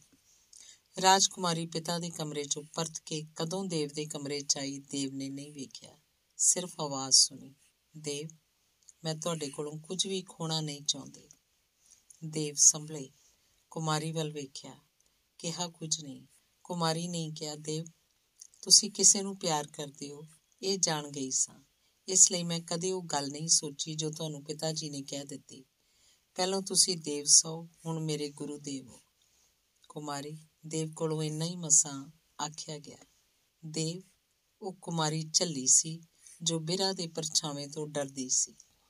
ਇਸ ਕੁਮਾਰੀ ਦੇ ਗੁਰੂਦੇਵ ਤੁਸੀਂ ਹੋ। ਇਸ ਲਈ ਇਸ ਕੁਮਾਰੀ ਨੇ ਤੁਹਾਡੇ ਵਾਂਗ ਜਿਉਣਾ ਹੈ। ਨਹੀਂ, ਮੇਰੇ ਵਾਂਗ ਨਹੀਂ ਕੁਮਾਰੀ। ਤੁਹਾਡੇ ਵਾਂਗ ਹੋਣਾ ਨਸੀਬ ਹੋ ਜਾਏ, ਮੇਰੇ ਲਈ ਦੁਆ ਮੰਗੋ। ਬਸ ਇੰਨਾ ਕੁ ਪੁੱਛਣਾ ਹੈ ਕਿ ਪਿਤਾ ਜੀ ਦੇ ਸਾਹਮਣੇ ਤੁਸੀਂ ਨਹੀਂ ਕਿਉਂ ਨਹੀਂ ਕਹਿ ਸਕੇ? ਉਹ ਬਜ਼ੁਰਗ ਨੇ, ਮਿਹਰਬਾਨ ਨੇ। ਪਰ ਤੁਸੀਂ ਤੇ ਮੈਂ ਵਸਤਾ ਨਹੀਂ ਆ ਤੇ ਰਿਸ਼ਤਾ ਇੱਕ ਬੰਧਨ ਨਹੀਂ ਹੁੰਦਾ, ਮੁਕਤੀ ਹੁੰਦਾ ਹੈ।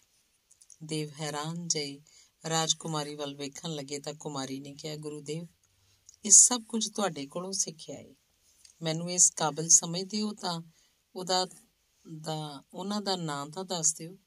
ਮਮਤਾ, ਦੇਵ ਨੇ ਕਿਹਾ ਤੇ ਖਾਮੋਸ਼ ਹੋ ਗਏ ਉਹ ਕਿੱਥੇ ਨੇ? ਕਦੇ ਜਾਣਨ ਦੀ ਕੋਸ਼ਿਸ਼ ਨਹੀਂ ਕੀਤੀ। ਬਸ ਇੰਨਾ ਪਤਾ ਹੈ ਕਿ ਮੇਰੇ ਅੰਦਰ ਕੁਝ ਹੈ ਜੋ ਉਹਦੀ ਅਮਾਨਤ ਹੈ ਇਹ ਵੀ ਜਾਣਦਾ ਕਿ ਉਹ ਕਦੇ ਆਪਣੀ ਅਮਾਨਤ ਨੂੰ ਲੈਣ ਨਹੀਂ ਆਏਗੀ। ਇਸੇ ਲਈ ਪਿਤਾ ਜੀ ਸਾਹਮਣੇ ਕੁਝ ਨਹੀਂ ਕਹਿ ਸਕਿਆ। ਮੈਂ ਤੁਹਾਡੇ ਵਾਂਗ ਜਿਉਣਾ ਚਾਹੁੰਦੀ ਆ ਇਕੱਲਿਆਂ। ਇੱਕ ਗੱਲ ਆਖਾਂ ਪਿਤਾ ਜੀ ਇੱਕ ਵਾਰ ਕਿਸੇ ਸੋਮਨਾਥ ਦਾ ਜ਼ਿਕਰ ਕਰ ਰਹੇ ਸਨ। ਹਾਂ, ਉਹ ਬਹੁਤ ਚੰਗਾ ਸੀ ਪਿਤਾ ਜੀ ਨੂੰ ਵੀ ਚੰਗਾ ਲੱਗਾ ਸੀ, ਮੈਨੂੰ ਵੀ। ਪਰ ਫਿਰ ਤੁਹਾਨੂੰ ਵੇਖਿਆ ਤਾਂ ਜਾਪਿਆ ਤੁਹਾਡੇ ਵਰਗਾ ਕੋਈ ਨਹੀਂ ਹੋ ਸਕਦਾ। ਕੁਮਾਰੀ ਉਹਨੂੰ ਫੇਰ ਮਿਲੋ। ਦੇਵ ਨੇ ਕਿਹਾ, ਤਾਂ ਕੁਮਾਰੀ ਚੁੱਪ ਰਹੀ। ਦੇਵ ਨੇ ਫੇਰ ਆਖਿਆ, ਇਹ ਗੁਰੂ ਆਗਿਆ ਹੈ ਮੰਨਣੀ ਹੋਏਗੀ। ਕੁਮਾਰੀ ਬੜਾ ਚਿਰ ਦੇਵ ਵੱਲ ਤੱਕਦੀ ਰਹੀ। ਫਿਰ ਕਹਿਣ ਲੱਗੀ, ਗੁਰੂ ਆਗਿਆ ਹੈ ਮੰਨਣੀ ਹੋਏਗੀ। ਦੇਵਦਾਸੀ ਤਾਂ ਬਣ ਚੁੱਕੀ। ਹੁਣ ਕਹੋਗੇ ਤਾਂ ਸੋਮਨਾਥ ਦੇ ਮੰਦਿਰ 'ਚ ਵੀ ਚਲੀ ਜਾਵਾਂਗੀ। ਉਸ ਵੇਲੇ ਦੇਵ ਨੇ ਪਹਿਲੀ ਵਾਰ ਆਪਣਾ ਹੱਥ ਅੱਗੇ ਕੀਤਾ ਤੇ ਕੁਮਾਰੀ ਦਾ ਹੱਥ ਫੜ ਕੇ ਆਪਣੀਆਂ ਅੱਖਾਂ ਨਾਲ ਲਾ ਲਿਆ। ਧੰਨਵਾਦ। ਅੰਗ ਪੰਜਵਾਂ। ਰੰਜੂ ਬੇਟੀ ਹੁਣ ਕਾਲਜ 'ਚ ਪੜ੍ਹਦੀ ਸੀ। ਪਿਛਲੇ ਵਰਿਆਂ 'ਚ ਉਹਦੇ ਪਿਤਾ ਜਗਦੀਸ਼ ਨੇ ਇੱਕ ਹੋਰ ਵਿਆਹ ਕਰ ਲਿਆ ਸੀ। ਇਹ ਉਹਨਾਂ ਦੀ ਮਾਂ ਦਾ ਤਕਾਜ਼ਾ ਸੀ, ਪਰ ਉਸ ਵਿਆਹ ਤੋਂ ਕੋਈ ਬੱਚਾ ਨਹੀਂ ਸੀ ਹੋ ਸਕਿਆ। ਇਸ ਲਈ ਘਰ 'ਚ ਇੱਕ ਅਜੀਬ ਤਰ੍ਹਾਂ ਦੀ ਤਲਖੀ ਪੈਦਾ ਹੋ ਗਈ ਸੀ। ਪਤਨੀ ਦਾ ਤਕਾਜ਼ਾ ਸੀ ਕਿ ਉਹਦੇ ਭਰਾ ਦਾ ਬੇਟਾ ਗੋਦ ਲਿਆ ਜਾਏ, ਨਹੀਂ ਤਾਂ ਜਾਇਦਾਦ ਦਾ ਕੋਈ ਵਾਰਿਸ ਨਹੀਂ ਹੋਏਗਾ। ਜਗਦੀਸ਼ ਸਭ ਸਮਝਦੇ ਸਨ ਕਿ ਰੰਜੂ ਵਾਰਿਸ ਹੈ, ਪਰ ਪਤਨੀ ਨਹੀਂ ਸੀ ਚਾਹੁੰਦੀ ਕਿ ਸਭ ਕੁਝ ਰੰਜੂ ਦੇ ਨਾਂ ਹੋ ਜਾਏ। ਇਹ ਸਭ ਕੀ ਤੋਂ ਕੀ ਹੋ ਗਿਆ? ਜਗਦੀਸ਼ ਸੋਚਦੇ ਤੇ ਘਬਰਾ ਜਾਂਦੇ। ਲਾਹੌਰ 'ਚ ਮੌਸਮ ਚੰਗਾ ਨਹੀਂ ਸੀ, ਇਸ ਲਈ ਸੋਚਿਆ ਕੁਝ ਦਿਨ ਰੰਜੂ ਨੂੰ ਲੈ ਕੇ ਉਹ ਕਿਸੇ ਪਹਾੜ ਤੇ ਚਲੇ ਜਾਣ। ਉਹਨਾਂ ਦਿਨਾਂ 'ਚ ਪਤਨੀ ਆਪਣੇ ਭਰਾ ਦੇ ਘਰ ਜਾਣ ਦੀ ਗੱਲ ਕਰ ਰਹੀ ਸੀ, ਪਰ ਉਹਨੂੰ ਪਤਾ ਲੱਗਾ ਤਾਂ ਉਹਨੇ ਜਾਣ ਦਾ ਪਾਸਾ ਪਲਟ ਦਿੱਤਾ, ਕਿਹਾ, ਮੈਂ ਪਹਾੜ ਤੇ ਨਾਲ ਜਾਵਾਂਗੀ। ਜਗਦੀਸ਼ ਨੇ ਰਾਹਤ ਦਾ ਇੱਕ ਰਾਹ ਲੱਭਾ ਸੀ, ਭਾਵੇਂ ਕੁਝ ਦਿਨਾਂ ਲਈ, ਪਰ ਪਤਨੀ ਨਾਲ ਚੱਲਣ ਲੱਗੀ ਤਾਂ ਪਰੇਸ਼ਾਨ ਹੋ ਗਈ। ਜਾਪਿਆ ਇਹ ਘਰ ਦਾ ਮੌਸਮ ਨਾਲ ਚੱਲੇਗਾ ਤਾਂ ਪਹਾੜ ਤੇ ਜਾਣ ਨਾਲ ਕੀ ਹੋਏਗਾ? ਪਰ ਕਹਿ ਚੁੱਕੇ ਸਨ, ਹੁਣ ਜਾਣਾ ਪੈਣਾ ਸੀ। ਇਸ ਲਈ ਚੁੱਪ ਰਹਿ ਗਏ। ਇਹ ਕੁਦਰਤ ਦਾ ਪਤਾ ਨਹੀਂ ਕੀ ਭੇਤ ਸੀ, ਉੱਥੇ ਸ਼ਿਮਲੇ ਵਿੱਚ ਇੱਕ ਬਹੁਤ ਵੱਡਾ ਹਾਦਸਾ ਉਹਨਾਂ ਨੂੰ ਉਡੀਕ ਰਿਹਾ ਸੀ। ਉਹਨਾਂ ਨੂੰ ਘੋੜਸਵਾਰੀ ਦਾ ਸ਼ੌਕ ਸੀ। ਇੱਕ ਦਿਨ ਇਕੱਲੇ ਇੱਕ ਘੋੜਾ ਕਿਰਾਏ ਤੇ ਲੈ ਕੇ ਚਲੇ ਗਏ, ਤਾਂ ਪਹਾੜੀ ਦੇ ਇੱਕ ਮੋੜ ਉੱਤੇ ਇੱਕ ਬੱਸ ਦਾ ਹਾਰਨ ਇੰਨੇ ਜ਼ੋਰ ਨਾਲ ਸੁਣਾਈ ਦਿੱਤਾ ਕਿ ਘੋੜਾ ਵਸ ਚ ਨਾ ਰਿਹਾ। ਉਸ ਪਗਡੰਡੀ ਦੇ ਇੱਕ ਪਾਸੇ ਡੂੰਗੀ ਖੱਡ ਸੀ, ਘੋੜੇ ਦਾ ਪੈਰ ਉਧਰ ਵੱਲ ਵਧਿਆ ਤਾਂ ਸਣੇ ਸਵਾਰ ਉਸ ਢਲਾਨ 'ਚ ਡਿੱਗ ਪਿਆ।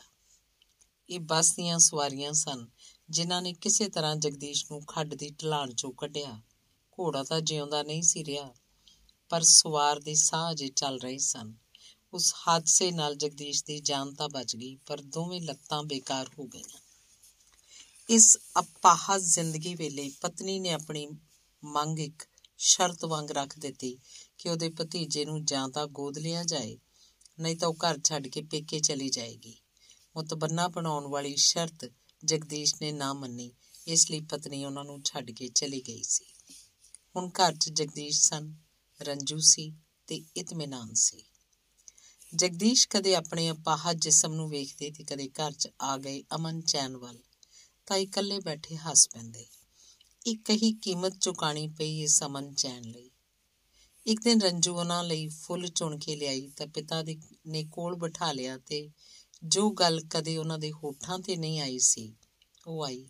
ਰੰਜੂ ਨੂੰ ਪੁੱਛਣ ਲੱਗੇ, ਰੰਜੂ ਬੇਟੀ, ਕਦੀ ਤੇਰੇ ਮਨ 'ਚ ਸਵਾਲ ਉੱਠਦਾ ਹੋਵੇਗਾ ਕਿ ਤੇਰੀ ਮਾਂ ਕਿੱਥੇ ਹੈ?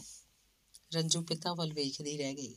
ਫਿਰ ਕਹਿਣ ਲੱਗੀ, ਤੁਸੀਂ ਇੰਨਾ ਪਿਆਰ ਕਰਦੇ ਹੋ ਕਿ ਕਦੇ ਹੋਰ ਕੁਝ ਜਾਣਨਾ ਹੀ ਨਹੀਂ ਚਾਹਿਆ। ਉਂਝ ਵੀ ਜੇ ਉਹ ਜਾਣਨਾ ਨਹੀਂ ਚਾਹੁੰਦੀ, ਜੋ ਤੁਸੀਂ ਕਹਿਣਾ ਨਹੀਂ ਚਾਹੁੰਦੇ, ਉਂਝ ਵੀ ਮੈਂ ਉਹ ਜਾਣਨਾ ਨਹੀਂ ਚਾਹੁੰਦੀ, ਜੋ ਤੁਸੀਂ ਕਹਿਣਾ ਨਹੀਂ ਚਾਹੁੰਦੇ। ਤੇਰੀ ਮਾਂ ਬਹੁਤ ਚੰਗੀ ਸੀ। ਜਗਦੀਸ਼ ਨੇ ਬੇਟੀ ਦੇ ਮੋਢੇ ਤੇ ਹੱਥ ਰੱਖਿਆ ਤੇ ਕਿਹਾ, ਮੈਨੂੰ ਦੁੱਖ ਹੈ ਕਿ ਉਹ ਤੇਰੀ ਜ਼ਿੰਦਗੀ 'ਚ ਨਹੀਂ ਆ ਸਕੀ। ਰੰਜੂ ਹੈਰਾਨ ਸੀ। ਪਿਤਾ ਚੰਗੇ, ਮਾਂ ਚੰਗੀ, ਫਿਰ ਇਹ ਕੀ ਹੋਇਆ? ਫਿਰ ਉਹਨੇ ਕੁਝ ਪੁੱਛਿਆ ਨਹੀਂ।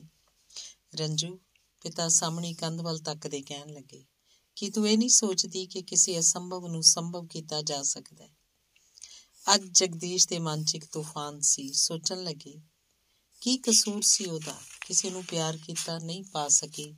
ਮਜਬੂਰੀ ਇੱਕ ਵਿਆਹ ਕਰਨਾ ਪਿਆ ਤੇ ਮੈਂ ਮੈਂ ਵੀ ਉਹਨੂੰ ਪਿਆਰ ਕੀਤਾ ਨਹੀਂ ਪਾ ਸਕਿਆ, ਪਰ ਕੋਈ ਮਜਬੂਰੀ ਨਹੀਂ ਸੀ। ਫਿਰ ਵੀ ਹੋਰ ਵਿਆਹ ਕਰ ਲਿਆ। ਤੇ ਜੇ ਇਹ ਕਸੂਰ ਹੈ ਤਾਂ ਉਹਨਾਂ ਉਹਦਾ ਨਹੀਂ, ਜਿੰਨਾ ਮੇਰਾ ਹੈ। ਅਚਾਨਕ ਕਹਿਣ ਲੱਗੇ ਰੰਜੂ, ਜੇ ਤੇਰੀ ਮਾਂ ਤੈਨੂੰ ਮਿਲ ਜਾਏ, ਤੈਨੂੰ ਕਿਸ ਤਰ੍ਹਾਂ ਲੱਗੇਗਾ? ਰੰਜੂ ਸਮਝੀ ਨਹੀਂ। ਕਹਿਣ ਲੱਗੀ, ਮੈਂ ਤੁਹਾਡੇ ਤੋਂ ਅਲੱਗ ਨਹੀਂ ਰਹਿ ਸਕਦੀ। ਝੱਲੀ ਇਹ ਮੈਂ ਕਦੋਂ ਕਿਹਾ ਹੈ ਕਿ ਤੈਨੂੰ ਅਲੱਗ ਰਹਿਣਾ ਪਏਗਾ? ਜਗਦੀਸ਼ ਦੀ ਆਵਾਜ਼ ਭਾਰ ਆਈ। ਕਹਿਣ ਲੱਗੇ, ਰੰਜੂ, ਹੁਣ ਮੈਨੂੰ ਲੱਗਦਾ ਹੈ ਕਿ ਮੈਂ ਉਹਦੇ ਬਿਨਾਂ ਜਿੰਦਾ ਨਹੀਂ ਰਹਿ ਸਕਦਾ ਸਾਂ, ਪਰ ਉਹਨੂੰ ਦੇਖੇ ਬਿਨਾਂ ਮਰ ਨਹੀਂ ਸਕਾਂਗਾ। ਮੈਨੂੰ ਲੱਗਦਾ ਹੈ ਮੈਂ ਉਹਦੇ ਬਿਨਾਂ ਜਿੰਦਾ ਰਹਿ ਸਕਦਾ ਸਾਂ, ਪਰ ਉਹਨੂੰ ਦੇਖੇ ਬਿਨਾਂ ਮਰ ਨਹੀਂ ਸਕਾਂਗਾ। ਇੰਨਾ ਵੱਡਾ ਹਾਦਸਾ ਹੋਇਆ, ਸ਼ਾਇਦ ਇਸੇ ਲਈ ਨਹੀਂ ਮਰ ਸਕਿਆ। ਰੰਜੂ ਨੇ ਆਸਤਾ ਜੀ ਪੁੱਛਿਆ, ਪਾਪਾ, ਇਹ ਸਭ ਕਿਉਂ ਹੋਇਆ ਸੀ? ਛੋਟੀ ਜੀ ਗੱਲ ਸੀ, ਜਗਦੀਸ਼ ਕਹਿਣ ਲੱਗੇ, ਮੈਂ ਹੀ ਉਹਨੂੰ ਸਮਝ ਨਹੀਂ ਸੀ ਸਕਿਆ। ਵਰੇ ਗੁਜ਼ਰਨ ਲੱਗੇ ਤਾਂ ਸਮਝ ਆਈ ਕਿ ਤੇਰੀ ਮਾਂ ਜਈ ਔਰਤ, ਜਿਹਦੀਆਂ ਅੱਖਾਂ 'ਚ ਸਮਾ ਜਾਏ ਫਿਰ ਉਹਦੀਆਂ ਅੱਖਾਂ ਹੋਰ ਕੁਝ ਨਹੀਂ ਵੇਖ ਸਕਦੀਆਂ। ਰੰਜੂ ਕੋਲ ਰਿਆ ਨਹੀਂ ਗਿਆ, ਪੁੱਛਣ ਲੱਗੀ, ਤੁਹਾਨੂੰ ਪਤਾ ਹੈ ਉਹ ਕਿੱਥੇ ਹੈ? ਹਾਂ, ਪਤਾ ਹੈ, ਪਰ ਉੱਥੇ ਜਾਣਾ ਚਾਹ ਕੇ ਵੀ ਤਾਂ ਕਦੇ ਜਾ ਨਹੀਂ ਸਕਿਆ। ਉੱਥੇ ਕਿਸੇ ਨੂੰ ਭੇਜਦੇ ਆ, ਉਹਨਾਂ ਨੂੰ ਲਿਆਉਣ ਲਈ। ਉਹ ਮੰਨ ਜਾਣਗੇ ਆਉਣਾ। ਰੰਜੂ ਨੇ ਕਿਹਾ ਤਾਂ ਜਗਦੀਸ਼ ਛੇਤੀ ਨਾਲ ਕਹਿਣ ਲੱਗੇ, ਨਹੀਂ, ਕਿਸੇ ਨੂੰ ਲਿਆਉਣ ਲਈ ਭੇਜਣਾ, ਉਹਦਾ ਅਪਮਾਨ ਹੋਏਗਾ। ਮੈਂ ਜਾ ਸਕਦੀ ਆ। ਰੰਜੂ ਨੇ ਕਿਹਾ ਤਾਂ ਜਗਦੀਸ਼ ਫੇਰ ਕਹਿਣ ਲੱਗੇ, ਨਹੀਂ ਬੇਟੀ, ਤੇਰੇ ਨਾਂ ਤੇ ਉਹਨੂੰ ਬੁਲਾਣਾ ਵੀ ਮੈਨੂੰ ਮਨਜ਼ੂਰ ਨਹੀਂ ਹੋ ਸਕਦਾ। ਚਾਹੁੰਦਾ ਹਾਂ ਮੇਰੇ ਲਈ ਆਵੇ, ਇਸ ਅਪਾਹਜ ਲਈ। ਅੱਛਾ ਕਾਗਜ਼ ਕਲਮ ਦੇ ਮੈਂ ਇੱਕ ਖਤ ਲਿਖਾਂਗਾ। ਤੇ ਤਿੰਨਾਂ ਦਿਨਾਂ ਪਿੱਛੋਂ ਜਗਦੀਸ਼ ਬਗੀਚੇ 'ਚ ਇੱਕ ਕੁਰਸੀ ਤੇ ਬੈਠੇ ਸਨ। ਰੰਜੂ ਅੰਦਰ ਸੀ। ਉਹਨਾਂ ਵਾਸਤੇ ਚਾਹ ਲੈਣ ਗਈ ਸੀ ਕਿ ਬਾਹਰ ਦੇ ਵੱਡੇ ਦਰਵਾਜ਼ੇ ਤੋਂ ਉਹਨਾਂ ਨੇ ਕਿਸੇ ਨੂੰ ਅੰਦਰ ਆਉਂਦਿਆਂ ਵੇਖਿਆ। ਪਹਿਚਾਣਿਆ ਤੇ ਜਾਪਿਆ ਜਿਵੇਂ ਪਿੰਡੇ ਉੱਤੇ ਕੁਝ ਖੰਭ ਉੱਗ ਪਏ ਹੋਣ। ਪੈਰ ਉਸੇ ਤਰ੍ਹਾਂ ਪਾਹਜ ਸਨ, ਉੱਠ ਨਹੀਂ ਸਕੇ, ਪਰ ਕੁਝ ਸੀ ਜੋ ਉਹਨਾਂ ਦੇ ਬਦਨ ਤੋਂ ਉੱਡਦਾ ਅੱਗੇ ਹੋ ਗਿਆ ਸੀ। ਮਮਤਾ ਆਈ। ਸਹਿਜ ਕਦਮਾਂ ਨਾਲ ਤੇ ਚੁੱਪਚਾਪ ਜਗਦੀਸ਼ ਦੀ ਕੁਰਸੀ ਦੇ ਪਿੱਛੇ ਖਲੋ ਕੇ ਆਪਣੇ ਦੋਵੇਂ ਹੱਥ ਉਹਨਾਂ ਦੇ ਮੋਢਿਆਂ ਤੇ ਰੱਖ ਦਿੱਤੇ। ਜਗਦੀਸ਼ ਦੀਆਂ ਅੱਖਾਂ 'ਚ ਪਾਣੀ ਭਰ ਗਿਆ, ਜਾਪਿਆ, ਚੰਗਾ ਹੋਇਆ ਮਮਤਾ, ਸਾਹਮਣੇ ਪਾਸੇ ਨਹੀਂ ਸੀ। ਆਖਿਆ, ਤੁਸੀਂ ਆ ਗਏ? ਤੁਸੀਂ ਕਿਉਂ ਕਹਿੰਦੇ ਹੋ? ਹਮੇਸ਼ਾ ਤੂੰ ਕਹਿੰਦੇ ਹੁੰਦੇ ਸੀ। ਮਮਤਾ ਦੀ ਆਵਾਜ਼ ਸ਼ਾਂਤ ਸੀ, ਸਹਿਜ ਸੀ। ਯਕੀਨ ਨਹੀਂ ਆਉਂਦਾ, ਲੱਗਦਾ ਸੀ ਤੂੰ ਨਹੀਂ ਆਏਂਗੀ। ਜਗਦੀਸ਼ ਨੇ ਆਪਣੇ ਮੋਢਿਆਂ ਤੇ ਰੱਖੇ ਮਮਤਾ ਦੇ ਇੱਕ ਹੱਥ ਨੂੰ ਛੋਇਆ ਤੇ ਕਿਹਾ, ਜਦੋਂ ਵਕਤ ਸੀ, ਜਵਾਨੀ ਸੀ, ਇਹ ਜਿਸਮ ਸੀ, ਉਦੋਂ ਖਾਮੋਸ਼ ਰਿਹਾ ਤੇ ਹੁਣ ਜਦੋਂ ਜ਼ਿੰਦਗੀ ਦਾ ਸੂਰਜ ਲੈਣ ਵਾਲਾ ਹੈ। ਜਗਦੀਸ਼ ਦੀ ਆਵਾਜ਼ ਭਰ ਆਈ। ਮਮਤਾ ਦੀ ਆਵਾਜ਼ ਉਸੇ ਤਰ੍ਹਾਂ ਸਰਲ ਸੀ, ਕਹਿਣ ਲੱਗੀ, ਕੋਈ ਉਲੰਭਾ ਦੇਣ ਦਾ ਮੈਨੂੰ ਹੱਕ ਨਹੀਂ? ਜਗਦੀਸ਼ ਨੇ ਭਰੇ ਸੰਗ ਨਾਲ ਕਿਹਾ, ਇਨਾ ਕਹਿ ਸਕਦਾ ਕਿ ਜਦੋਂ ਇਹ ਜਿਸਮ ਸਾਲਮ ਸੀ ਉਦੋਂ ਵੀ ਮਨ ਸਾਲਮ ਨਹੀਂ ਸੀ। ਹਾਂ, ਮੈਨੂੰ ਪਤਾ ਹੈ। ਕਦੇ ਰੰਜੂ ਦਾ ਚੇਤਾ ਆਉਂਦਾ ਹੋਵੇਗਾ ਮੈਂ ਚੰਗਾ ਨਹੀਂ ਸੀ ਕੀਤਾ। ਮਾਂ ਤੋਂ ਉਹਦੀ ਬੇਟੀ ਖੋ ਲਈ। ਜਗਦੀਸ਼ ਕਹਿ ਰਹੇ ਸਨ, ਜਦੋਂ ਮਮਤਾ ਨੇ ਕਿਹਾ, ਜੋ ਮਨ 'ਚ ਰਹਿੰਦੇ ਹਨ, ਉਹਨਾਂ ਨੂੰ ਕੋਈ ਖੋ ਨਹੀਂ ਸਕਦਾ। ਦੇਖ ਰੰਜੂ ਨੂੰ, ਉਹਦੀ ਮਾਂ ਦੇ ਦੇ। ਜਗਦੀਸ਼ ਨੇ ਆਖਿਆ ਤਾਂ ਮਮਤਾ ਕਹਿਣ ਲੱਗੀ, ਮੇਰੇ ਕੋਲ ਜੋ ਕੁਝ ਤੁਹਾਡੇ ਵਾਸਤੇ ਹੈ, ਉਹ ਤੁਹਾਨੂੰ ਦੇ ਸਕਦੀ ਹਾਂ। ਜੋ ਰੰਜੂ ਲਈ ਹੈ ਉਹ ਰੰਜੂ ਨੂੰ ਦੇ ਸਕਦੀ ਹਾਂ ਜਗਦੀਸ਼ ਨੇ ਮਮਤਾ ਦਾ ਹੱਥ ਆਪਣੇ ਹੋਠਾਂ ਤੇ ਰੱਖ ਲਿਆ। ਰੰਜੂ ਚਾਹ ਲੈ ਕੇ ਆ ਰਹੀ ਸੀ। ਮਾਂ ਨੂੰ ਪਿੱਠ ਵਾਲੇ ਪਾਸਿਓਂ ਵੇਖਿਆ ਤਾਂ ਇੱਕ ਕੰਬਣੀ ਜੀ ਪੈਰਾਂ 'ਚ ਉਤਰ ਗਈ। ਫਿਰ ਸੰਭਲੀ, ਚਾਹ ਦੀ ਥਾਲੀ ਮੇਜ਼ ਤੇ ਰੱਖੀ ਤੇ ਮਾਂ ਦੀਆਂ ਬਾਹਾਂ 'ਚ ਲਿਪਟ ਗਈ, ਮਾਂ। ਮਮਤਾ ਨੇ ਰੰਜੂ ਨੂੰ ਵੇਖਿਆ ਜਾਪਿਆ ਉਹਨੂੰ ਅੱਖਾਂ 'ਚ ਭਰ ਲਵੇ। ਮਮਤਾ ਪਰਤ ਆਈ ਤਾਂ ਜਗਦੀਸ਼ ਨੂੰ ਜਾਪਿਆ ਕਿ ਉਹਦੀਆਂ ਰਗਾਂ 'ਚ ਜ਼ਿੰਦਗੀ ਪਰਤ ਆਈ ਹੈ। ਦੂਜੀ ਪਤਨੀ ਤੱਕ ਖਬਰ ਪਹੁੰਚੀ ਤਾਂ ਘਰ, ਮਕਾਨ, ਜੇਵਰ, ਪਤਾ ਨਹੀਂ ਕਿੰਨੀ ਵੱਡੀ ਮੰਗ ਕੀਤੀ ਗਈ ਤੇ ਜਗਦੀਸ਼ ਨੇ ਚੁੱਪਚਾਪ ਉਹਦੇ ਭੇਜੇ ਕਾਗਜ਼ਾਂ ਤੇ ਦਸਤਖਤ ਕਰ ਦਿੱਤੇ। ਹੁਣ ਜਗਦੀਸ਼ ਇੱਕ ਬੱਚੇ ਵਾਂਗ ਸਨ। ਮਮਤਾ ਆਪਣੇ ਹੱਥੀਂ ਉਹਨਾਂ ਨੂੰ ਨਹਾਉਂਦੀ ਖਵਾਉਂਦੀ ਸਵਾਉਂਦੀ ਤੇ ਘਰ ਨੂੰ ਫੁੱਲਾਂ ਨਾਲ ਸਜਾਉਂਦੀ ਰਹਿੰਦੀ। ਧੰਨਵਾਦ। ਅਮਰਤਾ ਪ੍ਰੀਤਮ ਦਾ ਨੋਵਲ ਡਾਕਟਰ ਦੇਵ 6ਵਾਂ ਅੰਗ। ਰਾਜਕੁਮਾਰੀ ਤੇ ਸੋਮਨਾਥ ਦੇ ਘਰ ਜਿਸ ਬੱਚੀ ਨੇ ਜਨਮ ਲਿਆ ਸੀ, ਦੇਵ ਨੇ ਉਹਦਾ ਨਾਮ ਮਧੂ ਰੱਖਿਆ ਸੀ। ਤੇ ਉਹ ਮਧੂ ਹੁਣ ਕਾਲਜ 'ਚ ਪੜ੍ਹਦੀ ਸੀ। ਸਰਲਾ ਤੇ ਕ੍ਰਿਸ਼ਨ ਲਾਲ ਦਾ ਬੇਟਾ ਮਨੂ ਹੁਣ ਮੈਡੀਕਲ ਦੇ ਆਖਰੀ ਵਰੇ 'ਚ ਸੀ ਤੇ ਇੰਜ ਜਿਸ ਤਰ੍ਹਾਂ ਰਾਜਕੁਮਾਰੀ ਦੇ ਘਰ ਕਦੇ-ਕਦੇ ਦੇਵ ਦਾ ਜਾਣਾ ਹੁੰਦਾ ਸੀ, ਉਸੇ ਤਰ੍ਹਾਂ ਮਨੂ ਦਾ ਵੀ ਹੁੰਦਾ ਸੀ। ਇੱਕ ਸ਼ਾਮ ਮਧੂ ਦੀ ਕਿਸੇ ਸਹੇਲੀ ਦੇ ਘਰ ਇੱਕ ਦਾਵਤ ਸੀ ਤੇ ਮਧੂ ਜਦੋਂ ਤਿਆਰ ਹੋਈ ਰਾਜਕੁਮਾਰੀ ਉਹਦੇ ਵੱਲ ਵੇਖਦੀ ਰਹਿ ਗਈ। ਫਿਰ ਹੌਲੀ ਜੀ ਕਹਿਣ ਲੱਗੀ, ਮਧੂ, ਹੁਣ ਕਿਸੇ ਚੋਰ ਨੂੰ ਬੁਲਾਣਾ ਪਏਗਾ। ਮਧੂ ਨੇ ਮਾਂ ਵੱਲ ਵੇਖਿਆ, ਮਾਂ ਹੱਸ ਪਈ, ਕਹਿਣ ਲੱਗੀ, ਇਹ ਜੋ ਸਾਡੇ ਕੋਲ ਇੰਨੀ ਦੌਲਤ ਹੈ ਸਾਂਭ ਨਹੀਂ ਹੋਣੀ। ਹੁਣ ਕਿਸੇ ਚੋਰ ਨੂੰ ਆਉਣਾ ਚਾਹੀਦਾ ਆਵੀ ਤੇ ਚੁਰਾ ਲਵੇ। ਮਧੂ ਨੇ ਹੱਸ ਕੇ ਮਾਂ ਦੀ ਛਾਤੀ ਨਾਲ ਸਿਰ ਲਾ ਦਿੱਤਾ। ਇੰਨੇ ਚ ਰਾਜਕੁਮਾਰੀ ਦੀ ਨਜ਼ਰ ਮਧੂ ਦੇ ਉਸ ਮੇਜ਼ ਤੇ ਪਈ, ਜਿੱਥੇ ਕਈ ਕਿਤਾਬਾਂ ਪਈਆਂ ਹੋਈਆਂ ਸਨ। ਤੇ ਇੱਕ ਨੁਕਰੇ ਛੋਟੀ ਜੀ ਮਨੂ ਦੀ ਤਸਵੀਰ ਪਈ ਹੋਈ ਸੀ। ਮਧੂ ਨੇ ਵੇਖਿਆ ਕਿ ਮਾਂ ਉਸ ਤਸਵੀਰ ਵੱਲ ਵੇਖ ਰਹੀ ਹੈ। ਉਹਨੇ ਸ਼ਰਮਾ ਕੇ ਮਾਂ ਦੀਆਂ ਬਾਹਾਂ 'ਚ ਆਪਣੀਆਂ ਅੱਖਾਂ ਛੁਪਾ ਲਈਆਂ। ਇਹੀ ਦਿਨ ਸਨ ਜਦੋਂ ਸਾਰਿਆਂ ਦੀ ਸਹਿਜ ਗੁਜ਼ਰਦੀ ਜ਼ਿੰਦਗੀ 'ਚ 1947 ਦਾ ਵਰਾ ਆ ਗਿਆ ਤੇ ਲੋਕਾਂ ਦੀ ਜ਼ਿੰਦਗੀ ਦਾ ਕਣ ਕਣ ਖਿਲਰ ਗਿਆ। ਰੋਜ਼ ਦੀ ਖਬਰ ਹੁੰਦੀ ਕਿ ਅੱਜ ਕਿਸ ਸ਼ਹਿਰ ਦੇ ਹੱਥ ਝੁਲਸ ਗਏ ਹਨ। ਕਿਸ ਪਿੰਡ ਦੇ ਪੈਰ ਸੜ ਗਏ ਹਨ? ਇਹ ਗੱਲ ਉਹਨਾਂ ਦਿਨਾਂ ਦੀ ਹੈ। ਸਰਲਾ ਉਦਾਸ ਆਪਣੇ ਘਰ ਦੀ ਇੱਕ ਬਾਰੀ 'ਚ ਖਲੋਤੀ ਬਾਹਰ ਵੇਖੀ ਜਾ ਰਹੀ ਸੀ। ਉਹਦਾ ਚਿਹਰਾ ਉਤਰਿਆ ਹੋਇਆ ਸੀ ਕਿ ਇੰਨੇ 'ਚ ਵੇਖਿਆ ਦੇਵ ਆ ਰਹੇ ਹਨ। ਉਹ ਅੰਦਰ ਲੰਘਦੀ ਹੀ ਕਹਿਣ ਲੱਗੀ, ਕੀ ਗੱਲ ਹੈ ਭਾਬੀ? ਇਸ ਵੇਲੇ ਬੁਲਾ ਭੇਜਿਆ ਈ। ਕ੍ਰਿਸ਼ਨ ਲਾਲ ਕਿੱਥੇ ਵੀ? ਉਸ ਰਮੇਸ਼ ਨੂੰ ਫੋਨ ਉਹ ਰਮੇਸ਼ ਨੂੰ ਫੋਨ ਕਰਨ ਗਏ ਨੇ। ਮਨੂ ਅਜੇ ਤੱਕ ਨਹੀਂ ਆਇਆ। ਸੋਚਿਆ ਸ਼ਾਇਦ ਰਮੇਸ਼ ਦੇ ਘਰ ਹੀ ਹੋਵੇ। ਉਹ ਮਨੂ ਦਾ ਕਰੀਬੀ ਦੋਸਤ ਹੈ ਕਰਫਿਊ ਲੱਗਣ ਤੋਂ ਪਹਿਲਾਂ ਉਹਨੂੰ ਆ ਜਾਣਾ ਚਾਹੀਦਾ ਸੀ ਕੀ ਪਹਿਲਾਂ ਵੀ ਕਦੇ ਇੰਜ ਦੇਰ ਨਾਲ ਆਉਂਦਾ ਹੈ। ਹਾਂ, ਮਸਾਂ ਹੀ ਪਹੁੰਚਦਾ ਹੁੰਦਾ ਹੈ ਕਰਫਿਊ ਤੋਂ ਪਹਿਲਾਂ। ਅੱਜ ਤਾਂ ਕਹਿ ਕੇ ਗਿਆ ਸੀ ਕਿ ਰਾਤੀ ਨਹੀਂ ਆਏਗਾ। ਇਹ ਕਹਿੰਦਿਆਂ ਸਰਲਾ ਦੀ ਆਵਾਜ਼ ਕੁਝ ਕੰਬ ਜੀ ਗਈ। ਉਹ ਦੇਵ ਨੂੰ ਇੱਕ ਪਾਸੇ ਲਿਜਾਂਦਿਆਂ ਕਹਿਣ ਲੱਗੀ, ਅੱਜ ਜਦੋਂ ਮੈਂ ਉਹਦਾ ਮੇਜ਼ ਝਾੜਦੀ ਪੂੰਝਦੀ ਪਈ ਸਾਂ, ਤਾਂ ਉੱਥੋਂ ਇੱਕ ਕਾਗਜ਼ ਲੱਭਾ ਹੈ ਵੇਖੋ। ਇਹ ਕੀ ਲਿਖਿਆ ਹੋਇਆ ਹੈ। ਲਾਲ ਕੁਚਾ ਓਕੇ ਟੁਡੇ ਮੈਨੂੰ ਉਸ ਵੇਲੇ ਦੀ ਘਬਰਾਹਟ ਜੀ ਹੋਈ, ਹੁੰਦੀ ਪਈ ਏ। ਇਹ ਮੁਸਲਮਾਨਾਂ ਦੀ ਬਸਤੀ ਹੈ ਠਹਿਰ ਭਾਬੀ, ਸੋਚਣ ਦੇ। ਦੇਵ ਨੇ ਕਿਹਾ ਤੇ ਉਸੇ ਸਾਹ ਚ ਆਖਿਆ, ਨਹੀਂ, ਸੋਚਣ ਦਾ ਵੇਲਾ ਨਹੀਂ। ਮੈਂ ਉਹਦਾ ਪਤਾ ਕੱਢਣ ਲਈ ਜਾਂਦਾ। ਪਰ ਕਿੱਥੇ ਹੁਣ ਕਰਫਿਊ ਲੱਗਣ ਵਾਲਾ ਏ। ਸਰਲਾ ਕਹਿ ਰਹੀ ਸੀ ਜਿਸ ਵੇਲੇ ਦੇਵ ਜਾਣ ਲਈ ਪਰਤ ਰਹੇ ਸਨ। ਸਰਲਾ ਨੇ ਅੱਗੇ ਹੋ ਕੇ ਦੇਵ ਦੀ ਬਾਹ ਫੜ ਲਈ। ਮੇਰੀ ਸੌਂ ਲੱਗੇ ਜੇ ਲਾਲ ਕੁੱਚੇ ਜਾਓ, ਮੈਂ ਤੁਹਾਨੂੰ ਉੱਥੇ ਨਹੀਂ ਜਾਣ ਦੇਣਾ।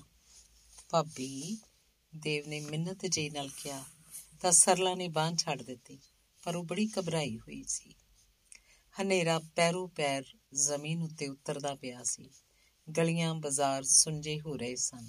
ਜਦੋਂ ਗੱਡੀ ਚਲਾਉਂਦਿਆਂ ਦੇਵ ਨੇ ਆਪਣੇ ਕੋਟ ਦੇ ਬੋਝੇ 'ਚ ਰੱਖੇ ਹੋਏ ਕਰਫਿਊ ਪਾਸ ਨੂੰ ਟੋ ਕੇ ਵੇਖਿਆ। ਲਾਲ ਕੁੱਚੇ ਪੈਰਾਂ ਲੱਗਿਆ ਹੋਇਆ ਸੀ। ਪਰ ਦੇਵ ਨੇ ਪਹਿਰੇ ਵਾਲਿਆਂ ਨੂੰ ਦੱਸਿਆ ਕਿ ਅੰਦਰ ਇੱਕ ਘਰ ਵਿੱਚ ਇੱਕ ਮਰੀਜ਼ ਨੂੰ ਵੇਖਣ ਜਾਣਾ ਹੈ ਤੇ ਗੱਡੀ ਬਾਹਰ ਇੱਕ ਪਾਸੇ ਕਰਕੇ ਉਹ ਪੈਦਲ ਭੀੜੀ ਗਲੀ 'ਚ ਚਲੇ ਗਏ। ਇੱਕ ਮਕਾਨ ਪਛਾਣਿਆ ਬੂਆ ਖੜਕਾਇਆ, ਨਾਲ ਹੀ ਆਵਾਜ਼ ਦਿੱਤੀ, ਬਸ਼ੀਰ ਅਹਿਮਦ, ਮੈਂ ਡਾਕਟਰ ਦੇਵ ਹਾਂ ਬੂਆ ਖੋਲੋ। ਬਸ਼ੀਰ ਅਹਿਮਦ ਨੇ ਦਰਵਾਜ਼ਾ ਖੋਲ ਦਿੱਤਾ, ਪਰ ਹੈਰਾਨ ਹੋਇਆ ਤਾਂ ਦੇਵ ਕਹਿਣ ਲੱਗੇ, ਕੀ ਹਾਲ ਹੈ ਮਰੀਜ਼ ਦਾ? ਤੁਸੀਂ ਸੋਚਦੇ ਹੋਗੇ ਕਿ ਅੱਜ ਮੈਨੂੰ ਬੁਲਾਇਆ ਤਾਂ ਨਹੀਂ ਸੀ? ਗੱਲ ਇਹ ਵੇ ਤੂੰ ਕਰੀਬ ਹੀ ਇੱਕ ਮਰੀਜ਼ ਨੂੰ ਵੇਖਣ ਆਇਆ ਸਾਂ। ਉਹਦਾ ਆਪਰੇਸ਼ਨ ਹੋਣਾ ਸੀ ਤੇ ਸਮਾਨ ਤਿਆਰ ਨਹੀਂ ਸੀ, ਪਰ ਵਿੱਚ ਡੇਢ ਕੁ ਘੰਟਾ ਖਾਲੀ ਸੀ, ਸੋਚਿਆ ਤੇਰੇ ਕੋਲ ਵਕਤ ਗੁਜ਼ਰ ਗੁਜ਼ਰ ਜਾਏਗਾ, ਨਾਲੇ ਆਪਣੇ ਪੁਰਾਣੇ ਮਰੀਜ਼ ਨੂੰ ਵੇਖ ਖਾਵਾਂਗਾ। ਆਓ ਆਓ ਡਾਕਟਰ ਸਾਹਿਬ, ਇਹ ਤਾਂ ਮਿਹਰਬਾਨੀ ਕੀਤੀ ਜੇ, ਬਸ਼ੀਰ ਆਖਦਾ ਪਿਆ ਸੀ। ਜਿਸ ਵੇਲੇ ਬਾਹਰੋਂ ਕੁਝ ਲੋਕ ਆਏ ਤੇ ਆਉਂਦਿਆਂ ਹੀ ਕਹਿਣ ਲੱਗੇ, ਅੱਜ ਅਚਾਨਕ ਇੰਨੀ ਮਿਹਰਬਾਨੀ ਕਿਉਂ ਡਾਕਟਰ ਸਾਹਿਬ? ਦੇਵ ਹੱਸ ਜੇ ਪਏ। ਕਹਿਣ ਲੱਗੇ, ਮਰੀਜ਼ ਦਾ ਹਾਲ ਚਾਲ ਪੁੱਛਣਾ ਮਿਹਰਬਾਨੀ ਨਹੀਂ ਹੁੰਦਾ। ਇੱਕ ਤਾਂ ਇੱਕ ਤਾ ਖਾ ਕੇ ਬੋਲਿਆ, ਮਰੀਜ਼ ਕੇ ਸ਼ਿਕਾਰ? ਦੇਵ ਨੇ ਕਿਹਾ, ਡਾਕਟਰ ਕਦੇ ਸ਼ਿਕਾਰ ਨਹੀਂ ਕਰਦੇ। ਕੋਲੋਂ ਦੀ ਦੂਜਾ ਕਹਿਣ ਲੱਗਾ, ਇਸ ਵੇਲੇ ਤੁਸੀਂ ਡਾਕਟਰ ਨਹੀਂ ਤੇ ਅਸੀਂ ਮਰੀਜ਼ ਨਹੀਂ। ਇਸ ਵੇਲੇ ਤੁਸੀਂ ਹਿੰਦੂ ਤੇ ਅਸੀਂ ਮੁਸਲਮਾਨ। ਡਾਕਟਰ ਦੇਵ ਨੇ ਉਸੇ ਸੰਭਲੀ ਹੋਈ ਆਵਾਜ਼ 'ਚ ਕਿਹਾ, ਡਾਕਟਰ ਹਮੇਸ਼ਾ ਡਾਕਟਰ ਹੁੰਦਾ ਹੈ, ਮਰੀਜ਼ ਮਰੀਜ਼ ਹੁੰਦਾ ਹੈ। ਭਾਵੇਂ ਹਿੰਦੂ ਹੋਵੇ, ਭਾਵੇਂ ਮੁਸਲਮਾਨ। ਸਾਨੂੰ ਤੁਹਾਡੇ ਤੇ ਸ਼ੁਭਾਈ। ਇੱਕ ਦੀ ਆਵਾਜ਼ ਕੌੜੀ ਹੋ ਗਈ। ਕਾਰਨ? ਦੇਵ ਨੇ ਪੁੱਛਿਆ ਤਾਂ ਬੋਲਿਆ, ਇਸ ਲਈ ਕਿ ਵੇਲਾ ਪੈਣ ਤੇ ਹਿੰਦੂ ਹਮੇਸ਼ਾ ਹਿੰਦੂ ਹੁੰਦਾ ਹੈ ਮੁਸਲਮਾਨ ਹਮੇਸ਼ਾ ਮੁਸਲਮਾਨ। ਡਾਕਟਰ ਦੇਵ ਨੇ ਫਿਰ ਨਿੰਮੀ ਪਰ ਪੱਕੀ ਆਵਾਜ਼ 'ਚ ਕਿਹਾ ਪਰ ਇਨਸਾਨ ਹਮੇਸ਼ਾ ਇਨਸਾਨ ਹੁੰਦਾ ਹੈ। ਕੋਲੋਂ ਦੀ ਬਸ਼ੀਰ ਅਹਿਮਦ ਕਹਿਣ ਲੱਗਾ, ਮੈਂ ਮਾਫੀ ਚਾਹਨਾ ਡਾਕਟਰ ਸਾਹਿਬ ਤੁਸੀਂ ਮੇਰੇ ਘਰ ਦੇ ਚਿਰਾਗ ਨੂੰ ਜ਼ਿੰਦਗੀ ਦਿੱਤੀ, ਮੈਂ ਆਸਾਨ ਮੰਨਦਾ। ਪਰ ਅੱਜ ਹਾਲਾਤ ਮੇਰੇ ਵੱਸ 'ਚ ਨਹੀਂ। ਸਾਨੂੰ ਤਲਾਸ਼ੀ ਦੇ ਦਿਓ। ਬਾਹਰੋਂ ਆਉਣ ਵਾਲਿਆਂ ਨੇ ਕਿਹਾ, ਤਾਂ ਡਾਕਟਰ ਨੇ ਆਪਣਾ ਕੋਟ ਲਾ ਕੇ ਧਰ ਦਿੱਤਾ ਤੇ ਖੜੇ ਹੋ ਗਏ। ਦੇਖੋ, ਇੱਕ ਜਣਾ ਜ਼ਰਾ ਠਰਮੇ ਨਾਲ ਬੋਲਿਆ, ਅੱਜ ਸਾਨੂੰ ਖਬਰ ਮਿਲੀ ਹੈ ਕਿ ਇਸ ਮੁਹੱਲੇ ਤੇ ਹਮਲਾ ਕੀਤਾ ਜਾਏਗਾ। ਤੇ ਫਿਰ ਬੋਲਣ ਵਾਲੇ ਦੀ ਆਵਾਜ਼ ਕੌੜੀ ਹੋ ਗਈ, ਅਸੀਂ ਵੀ ਤਿਆਰ ਬੈਠੇ ਆ। ਛੁਰੇ ਚਾਕੂ, ਗੈਸ, ਗੋਲੀ, ਸਭ ਕੁਝ ਤਿਆਰ ਹੈ ਡਾਕਟਰ ਦੇਵ ਨੇ ਆਪਣੇ ਸਟੈਥੋਸਕੋਪ ਦਾ ਡੱਬਾ ਤੇ ਦਵਾਈਆਂ ਦਾ ਡੱਬਾ ਇੱਕ ਪਾਸੇ ਧਰਦਿਆਂ ਕਿਹਾ, ਅੱਛਾ, ਇਹ ਗੱਲ ਏ, ਤਾਂ ਤੇ ਮੈਨੂੰ ਤੁਹਾਡੇ ਕੋਲ ਰਹਿਣਾ ਚਾਹੀਦਾ ਤੁਹਾਡੀ ਮਦਦ ਵਾਸਤੇ। ਦੋ ਜਣੇ ਉੱਚੀ ਸਾਰੀ ਹੱਸ ਪਏ, ਕਿਉਂ ਮਜ਼ਾਕ ਕਰਦੇ ਹੋ ਡਾਕਟਰ ਸਾਹਿਬ? ਸਾਡੇ ਕੋਲ ਪਿਸਤੌਲ ਵੀ ਨਹੀਂ, ਤੁਸੀਂ ਖਾਲੀ ਹੱਥ ਸਾਡੀ ਕੀ ਮਦਦ ਕਰੋਗੇ? ਡਾਕਟਰ ਦੇਵ ਨੇ ਮੁਸਕਰਾ ਕੇ ਆਖਿਆ, ਪਰ ਦੋਸਤੋ, ਤੁਹਾਡੇ ਕੋਲ ਮਰਮ ਕੋਈ ਨਹੀਂ। ਇੰਨੇ ਚ ਗਲੀ ਵੱਲੋਂ ਰੌਲਾ ਜਿਹਾ ਉੱਠਿਆ, ਨਾਲ ਹੀ ਆਵਾਜ਼ਾਂ, ਉਹ ਆ ਗਈ। ਕਮਰੇ ਵਿੱਚ ਖਲੋਤੇ ਲੋਕ ਬਾਹਰ ਨੂੰ ਦੌੜੇ ਤਾਂ ਦੇਵ ਵੀ ਉਹਨਾਂ ਦੇ ਨਾਲ ਸਨ। ਵੇਖਿਆ ਕੁਝ ਉਪਰੇ ਲੋਕ ਗਲੀ 'ਚ ਦਾਖਲ ਹੋ ਰਹੇ ਸਨ। ਖਬਰਦਾਰ, ਡਾਕਟਰ ਦੇਵ ਦੀ ਆਵਾਜ਼ ਗਰਜ ਕੇ ਬਾਹਰੋਂ ਦੀ ਆਉਣ ਵਾਲਿਆਂ ਅੱਗੇ ਜਿਵੇਂ ਡੱਕਾ ਬੰਨ ਕੇ ਖਲੋ ਗਈ, ਤਾਂ ਹੱਲਾ ਬੋਲਣ ਵਾਲਿਆਂ 'ਚੋਂ ਘਬਰਾ ਕੇ ਇੱਕ ਆਵਾਜ਼ ਆਈ, ਚਾਚਾ ਜੀ ਇੰਨੇ 'ਚ ਕਿਸੇ ਮਕਾਨ ਦੀ ਛੱਤ ਵੱਲੋਂ ਇੱਕ ਇੱਟ ਹਮਲਾ ਕਰਨ ਵਾਲਿਆਂ ਦੇ ਪਾਸੇ ਡਿੱਗੀ ਤਾਂ ਲੋਕ ਤਿੱਖੇ ਪੈਰੀਂ ਅੱਗੇ ਨੂੰ ਹੋਏ। ਡਾਕਟਰ ਦੇਵ ਇੱਕ ਕੰਧ ਵਾਂਗ ਉਹਨਾਂ ਦੇ ਸਾਹਮਣੇ ਖਲੋਤੇ ਸਨ, ਕਹਿ ਰਹੇ ਸਨ, ਪਹਿਲਾਂ ਮੈਨੂੰ ਗੋਲੀ ਮਾਰੋ, ਫਿਰ ਅੱਗੇ ਵਧਣਾ। ਗਲੀ ਬਹੁਤ ਭੀੜੀ ਸੀ ਤੇ ਲੋਕਾਂ ਨੇ ਵੇਖਿਆ ਬਾਹਰੋਂ ਦੀ ਆਏ ਲੋਕ ਬਾਹਰ ਨੂੰ ਪਰਤ ਰਹੇ ਸਨ। ਗਲੀ ਦੇ ਲੋਕਾਂ ਨੂੰ ਯਕੀਨ ਨਹੀਂ ਸੀ ਵੱਜ ਰਿਹਾ ਕਿ ਕੁਝ ਮਿੰਟਾਂ ਵਿੱਚ ਹੀ ਇਹ ਕਿਵੇਂ ਹੋ ਗਿਆ। ਹੁਣ ਗਲੀ ਖਾਲੀ ਸੀ, ਸਿਰਫ ਗਲੀ ਵਾਲੇ ਸਨ ਤੇ ਡਾਕਟਰ ਦੇਵ ਸਨ। ਕੋਈ ਉਹਨੂੰ ਫੜ ਲਿਆ ਜਿਹਨੇ ਘਰ ਦੀ ਛੱਤ ਤੋਂ ਇੱਕ ਇੱਟ ਸੁੱਟੀ ਸੀ ਤੇ ਉਹ ਡਾਕਟਰ ਦੇਵ ਨੂੰ ਆਖਣ ਲੱਗਾ, ਉਹ ਤੁਹਾਡਾ ਮੁਜਰਮ ਹੈ ਇਹਨੂੰ ਜੋ ਚਾਹੋ ਸਜ਼ਾ ਦਿਓ। ਅੱਜ ਤੁਸੀਂ ਸਾਡੀ ਜਾਨ ਬਚਾਈਏ। ਡਾਕਟਰ ਦੇਵ ਦੀ ਆਵਾਜ਼ ਸ਼ਾਂਤ ਸੀ, ਪਰ ਜ਼ਰਾ ਕੁ ਭਰੀ ਹੋਈ। ਕਹਿਣ ਲੱਗੇ, ਜੇ ਤੁਸੀਂ ਇੰਜ ਸੋਚਦੇ ਹੋ, ਤਾਂ ਇਹੀ ਸਜ਼ਾ ਮੰਨ ਲਓ ਕਿ ਸਾਰੇ ਹਥਿਆਰ ਤੇ ਗੋਲੀ ਬਾਰੂਦ ਜਾਇਆ ਕਰ ਦਿਓ।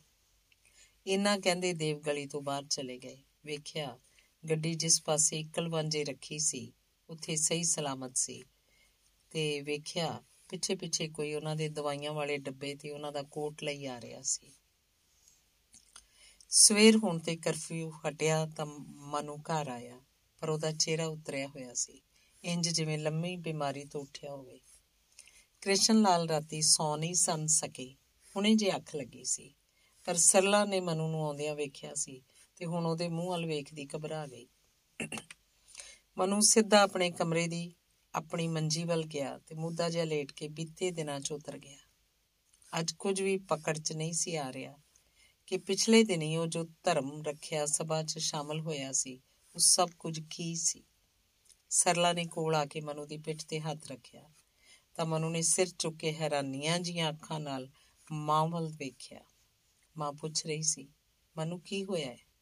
ਤੇ ਮਨੂ ਨੇ ਕੁਝ ਸੰਭਲ ਕੇ ਕਿਹਾ, ਅਮੀ, ਕੁਝ ਨਹੀਂ ਹੋਇਆ, ਥੱਕ ਗਿਆ ਵਾਂ। ਕੁਝ ਖਾਣ ਨੂੰ ਦੇ।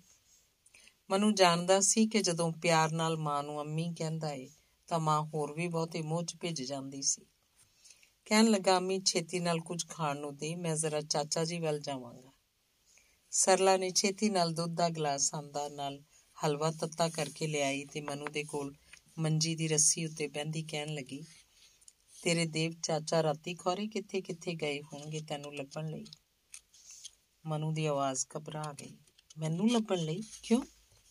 ਸਰਲਾ ਨੇ ਫੇਰ ਬੋਲਿਆ, ਮੈਂ ਹੀ ਘਬਰਾ ਕੇ ਉਹਨਾਂ ਨੂੰ ਬੁਲਾਇਆ ਸੀ। ਤੇਰੇ ਕਾਗਜ਼ਾਂ 'ਚੋਂ ਇੱਕ ਕਾਗਜ਼ ਮਿਲਿਆ ਸੀ ਤੇ ਮੈਂ ਪੜ੍ਹ ਕੇ ਡਰ ਗਈ ਸਾਂ। ਕਾਗਜ਼ ਉੱਤੇ ਹੋਰ ਕੁਝ ਨਹੀਂ ਸੀ ਲਿਖਿਆ ਹੋਇਆ, ਪਰ ਲਾਲ ਕੂਚਾ ਲਿਖਿਆ ਹੋਇਆ ਸੀ। ਉਹ ਤਾਂ ਨਿਹਰਾ ਮੁਸਲਮਾਨਾਂ ਦਾ ਇਲਾਕਾ ਸੀ, ਇਸੇ ਲਈ ਡਰ ਗਈ ਸਾਂ। ਮਨੂ ਦੀਆਂ ਅੱਖਾਂ ਕੰਧ ਵੱਲ ਵੇਖਣ ਲੱਗੀਆਂ ਤਾਂ ਜਾਪਿਆ, ਉਹ ਕੰਧ ਉੱਤੇ ਜੰਮ ਗਈਆਂ ਹਨ। ਪੂਰਾ ਰਸਤਾ ਮਨੂ ਦੇ ਪੈਰ ਥਿੜਕਦੇ ਰਹੇ ਤੇ ਜਦੋਂ ਦੇਵ ਚਾਚਾ ਕੋਲ ਪਹੁੰਚਿਆ ਤਾਂ ਉਹ ਸੁੱਤੇ ਪਏ ਸਨ। ਮਨੂ ਨੂੰ ਘਬਰਾਹਟ ਹੋਈ। ਸ਼ਾਇਦ ਉਹਨਾਂ ਦੀ ਤਬੀਅਤ ਠੀਕ ਨਹੀਂ। ਰਾਤ ਵਾਲੀ ਘਟਨਾ ਉਹਨੂੰ ਕਦੀ ਮਾਫ ਨਹੀਂ ਕਰਨਗੀ। ਮੂੰਹ ਹੌਲੀ ਜਿਹੀ ਮਿੰਨਤ ਵਰਗੀ ਆਵਾਜ਼ ਨਿਕਲੀ, ਚਾਚਾ ਜੀ, ਆ ਮਨੂ, ਮੈਂ ਜਾਗਦਾ ਹਾਂ, ਦੇਵ ਨੇ ਕਿਹਾ। ਪਰ ਮੰਜੀ ਤੋਂ ਉੱਠੇ ਨਹੀਂ।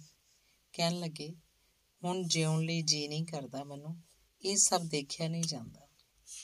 ਮੈਨੂੰ ਮਾਫ ਕਰ ਦਿਓ ਚਾਚਾ ਜੀ, ਮਨੂ ਕਹਿ ਰਿਹਾ ਸੀ, ਜਿਸ ਵੇਲੇ ਦੇਵ ਨੇ ਅਖਬਾਰ ਵੱਲ ਇਸ਼ਾਰਾ ਕੀਤਾ, ਅੱਜ ਦਾ ਅਖਬਾਰ ਵੇਖਿਆ ਹੀ, ਸਟੇਸ਼ਨ ਉੱਤੇ ਪੂਰੀ ਗੱਡੀ ਲਾਸ਼ਾਂ ਨਾਲ ਭਰੀ ਹੋਈ ਆਈ ਹੈ ਇਹਨੇ ਚ ਟੈਲੀਫੋਨ ਦੀ ਘੰਟੀ ਖੜਕੀ, ਮਨੂ ਨੇ ਫੋਨ ਸੁਣਿਆ ਤੇ ਕਿਹਾ, ਚਾਚਾ ਜੀ, ਤੁਹਾਨੂੰ ਹਸਪਤਾਲ ਬੁਲਾ ਰਹੇ ਨੇ, ਉੱਥੇ ਬਹੁਤ ਸਾਰੇ ਜ਼ਖਮੀ ਲੋਕ ਲਿਆਂਦੇ ਜਾ ਰਹੇ ਨੇ। ਦੇਵ ਕੁਝ ਦੇਰ ਖਾਮੋਸ਼ ਰਹੇ ਫਿਰ ਕਹਿਣ ਲੱਗੇ ਇਹਨਾਂ ਜ਼ਖਮੀਆਂ ਦੇ ਸਾਹਮਣੇ ਮੈਂ ਕਿਹੜਾ ਮੂੰਹ ਲੈ ਕੇ ਜਾਵਾਂ? ਉਹ ਕੀ ਕਹਿਣਗੇ? ਅੱਜ ਇਹ ਇਨਸਾਨ ਸਾਨੂੰ ਪੱਟੀਆਂ ਮਰਨਣ ਆਇਆ ਹੈ। ਕੱਲ ਇਹੋ ਸਾਡੀ ਛਾਤੀ ਤੇ ਗੋਲੀਆਂ ਚਲਾ ਰਿਹਾ ਸੀ। ਇਹੋ ਨੱਕ, ਅੱਖਾਂ ਉਹਦੀਆਂ ਸਨ। ਮਨੂ ਦੀਆਂ ਅੱਖਾਂ 'ਚ ਪਾਣੀ ਭਰ ਆਇਆ ਤਾਂ ਦੇਵ ਕਹਿਣ ਲੱਗਾ, ਦੇਖ ਮਨੂ, ਨਫ਼ਰਤ ਦੇ ਦਾਗ, ਨਫ਼ਰਤ ਦੇ ਪਾਣੀ ਨਾਲ ਨਹੀਂ ਧੋਤੇ ਜਾ ਸਕਦੇ। ਅੰਗ ਸਤਵਾਂ। ਇੱਕ ਤਰਕਾਲ ਮਨੂ ਆਇਆ, ਕੁਝ ਇਸ ਤਰ੍ਹਾਂ ਜਿਵੇਂ ਉਹਦੇ ਕਦਮ ਉਹਦੇ ਵੱਸ 'ਚ ਨਾ ਹੋਣ।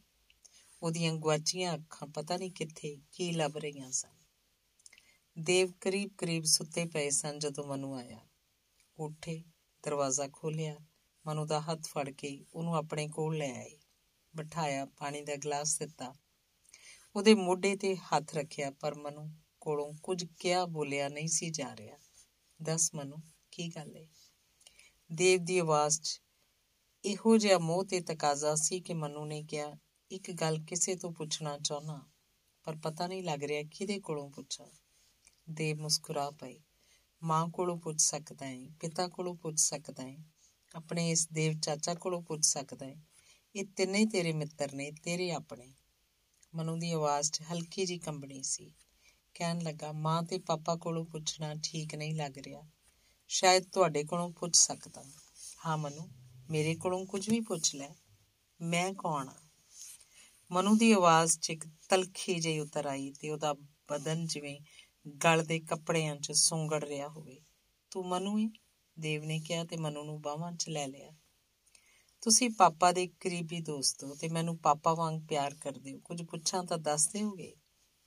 ਦੇਵ ਦੇ ਅੰਦਰ ਬਹੁਤ ਅੰਦਰ ਜੋ ਖਾਮੋਸ਼ੀ ਸੀ, ਉਹਦੇ 'ਚ ਮਨੂ ਦੀ ਆਵਾਜ਼ ਉਤਰ ਗਈ ਤੇ ਚੁੱਪਚਾਪ ਮਨੂ ਵੱਲ ਵੇਖਣ ਲੱਗ ਪਏ। ਤੁਸੀਂ ਬੋਲੇ ਨਹੀਂ, ਮਨੂ ਨੇ ਕਿਹਾ ਤੇ ਦੇਵ ਕਹਿਣ ਲੱਗੇ। ਅਜਿਹਾ ਕੁਝ ਵੀ ਨਹੀਂ, ਮਨੂ। ਜੋ ਮੈਂ ਤੇ ਤੇਰੇ ਪਾਪਾ ਤੈਨੂੰ ਨਹੀਂ ਦੱਸ ਸਕਦੇ, ਪੁੱਛ। ਮਨੂ ਨੇ ਦੇਵ ਚਾਚਾ ਦੀਆਂ ਅੱਖਾਂ 'ਚ ਦੇਖਿਆ ਤੇ ਕਿਹਾ, ਕਿ ਮਾਂ ਤੇ ਪਾਪਾ ਨੇ ਮੈਨੂੰ ਕਿਤੋਂ ਗੋਦ ਲਿਆ ਸੀ? ਕਿ ਮੈਂ ਉਹਨਾਂ ਦਾ ਬੇਟਾ ਨਹੀਂ?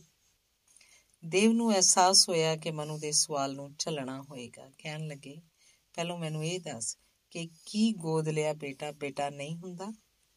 ਹੁਣ ਮਨੂੰ ਕੁਝ ਆਪਣੇ ਆਪ ਚ ਆਇਆ।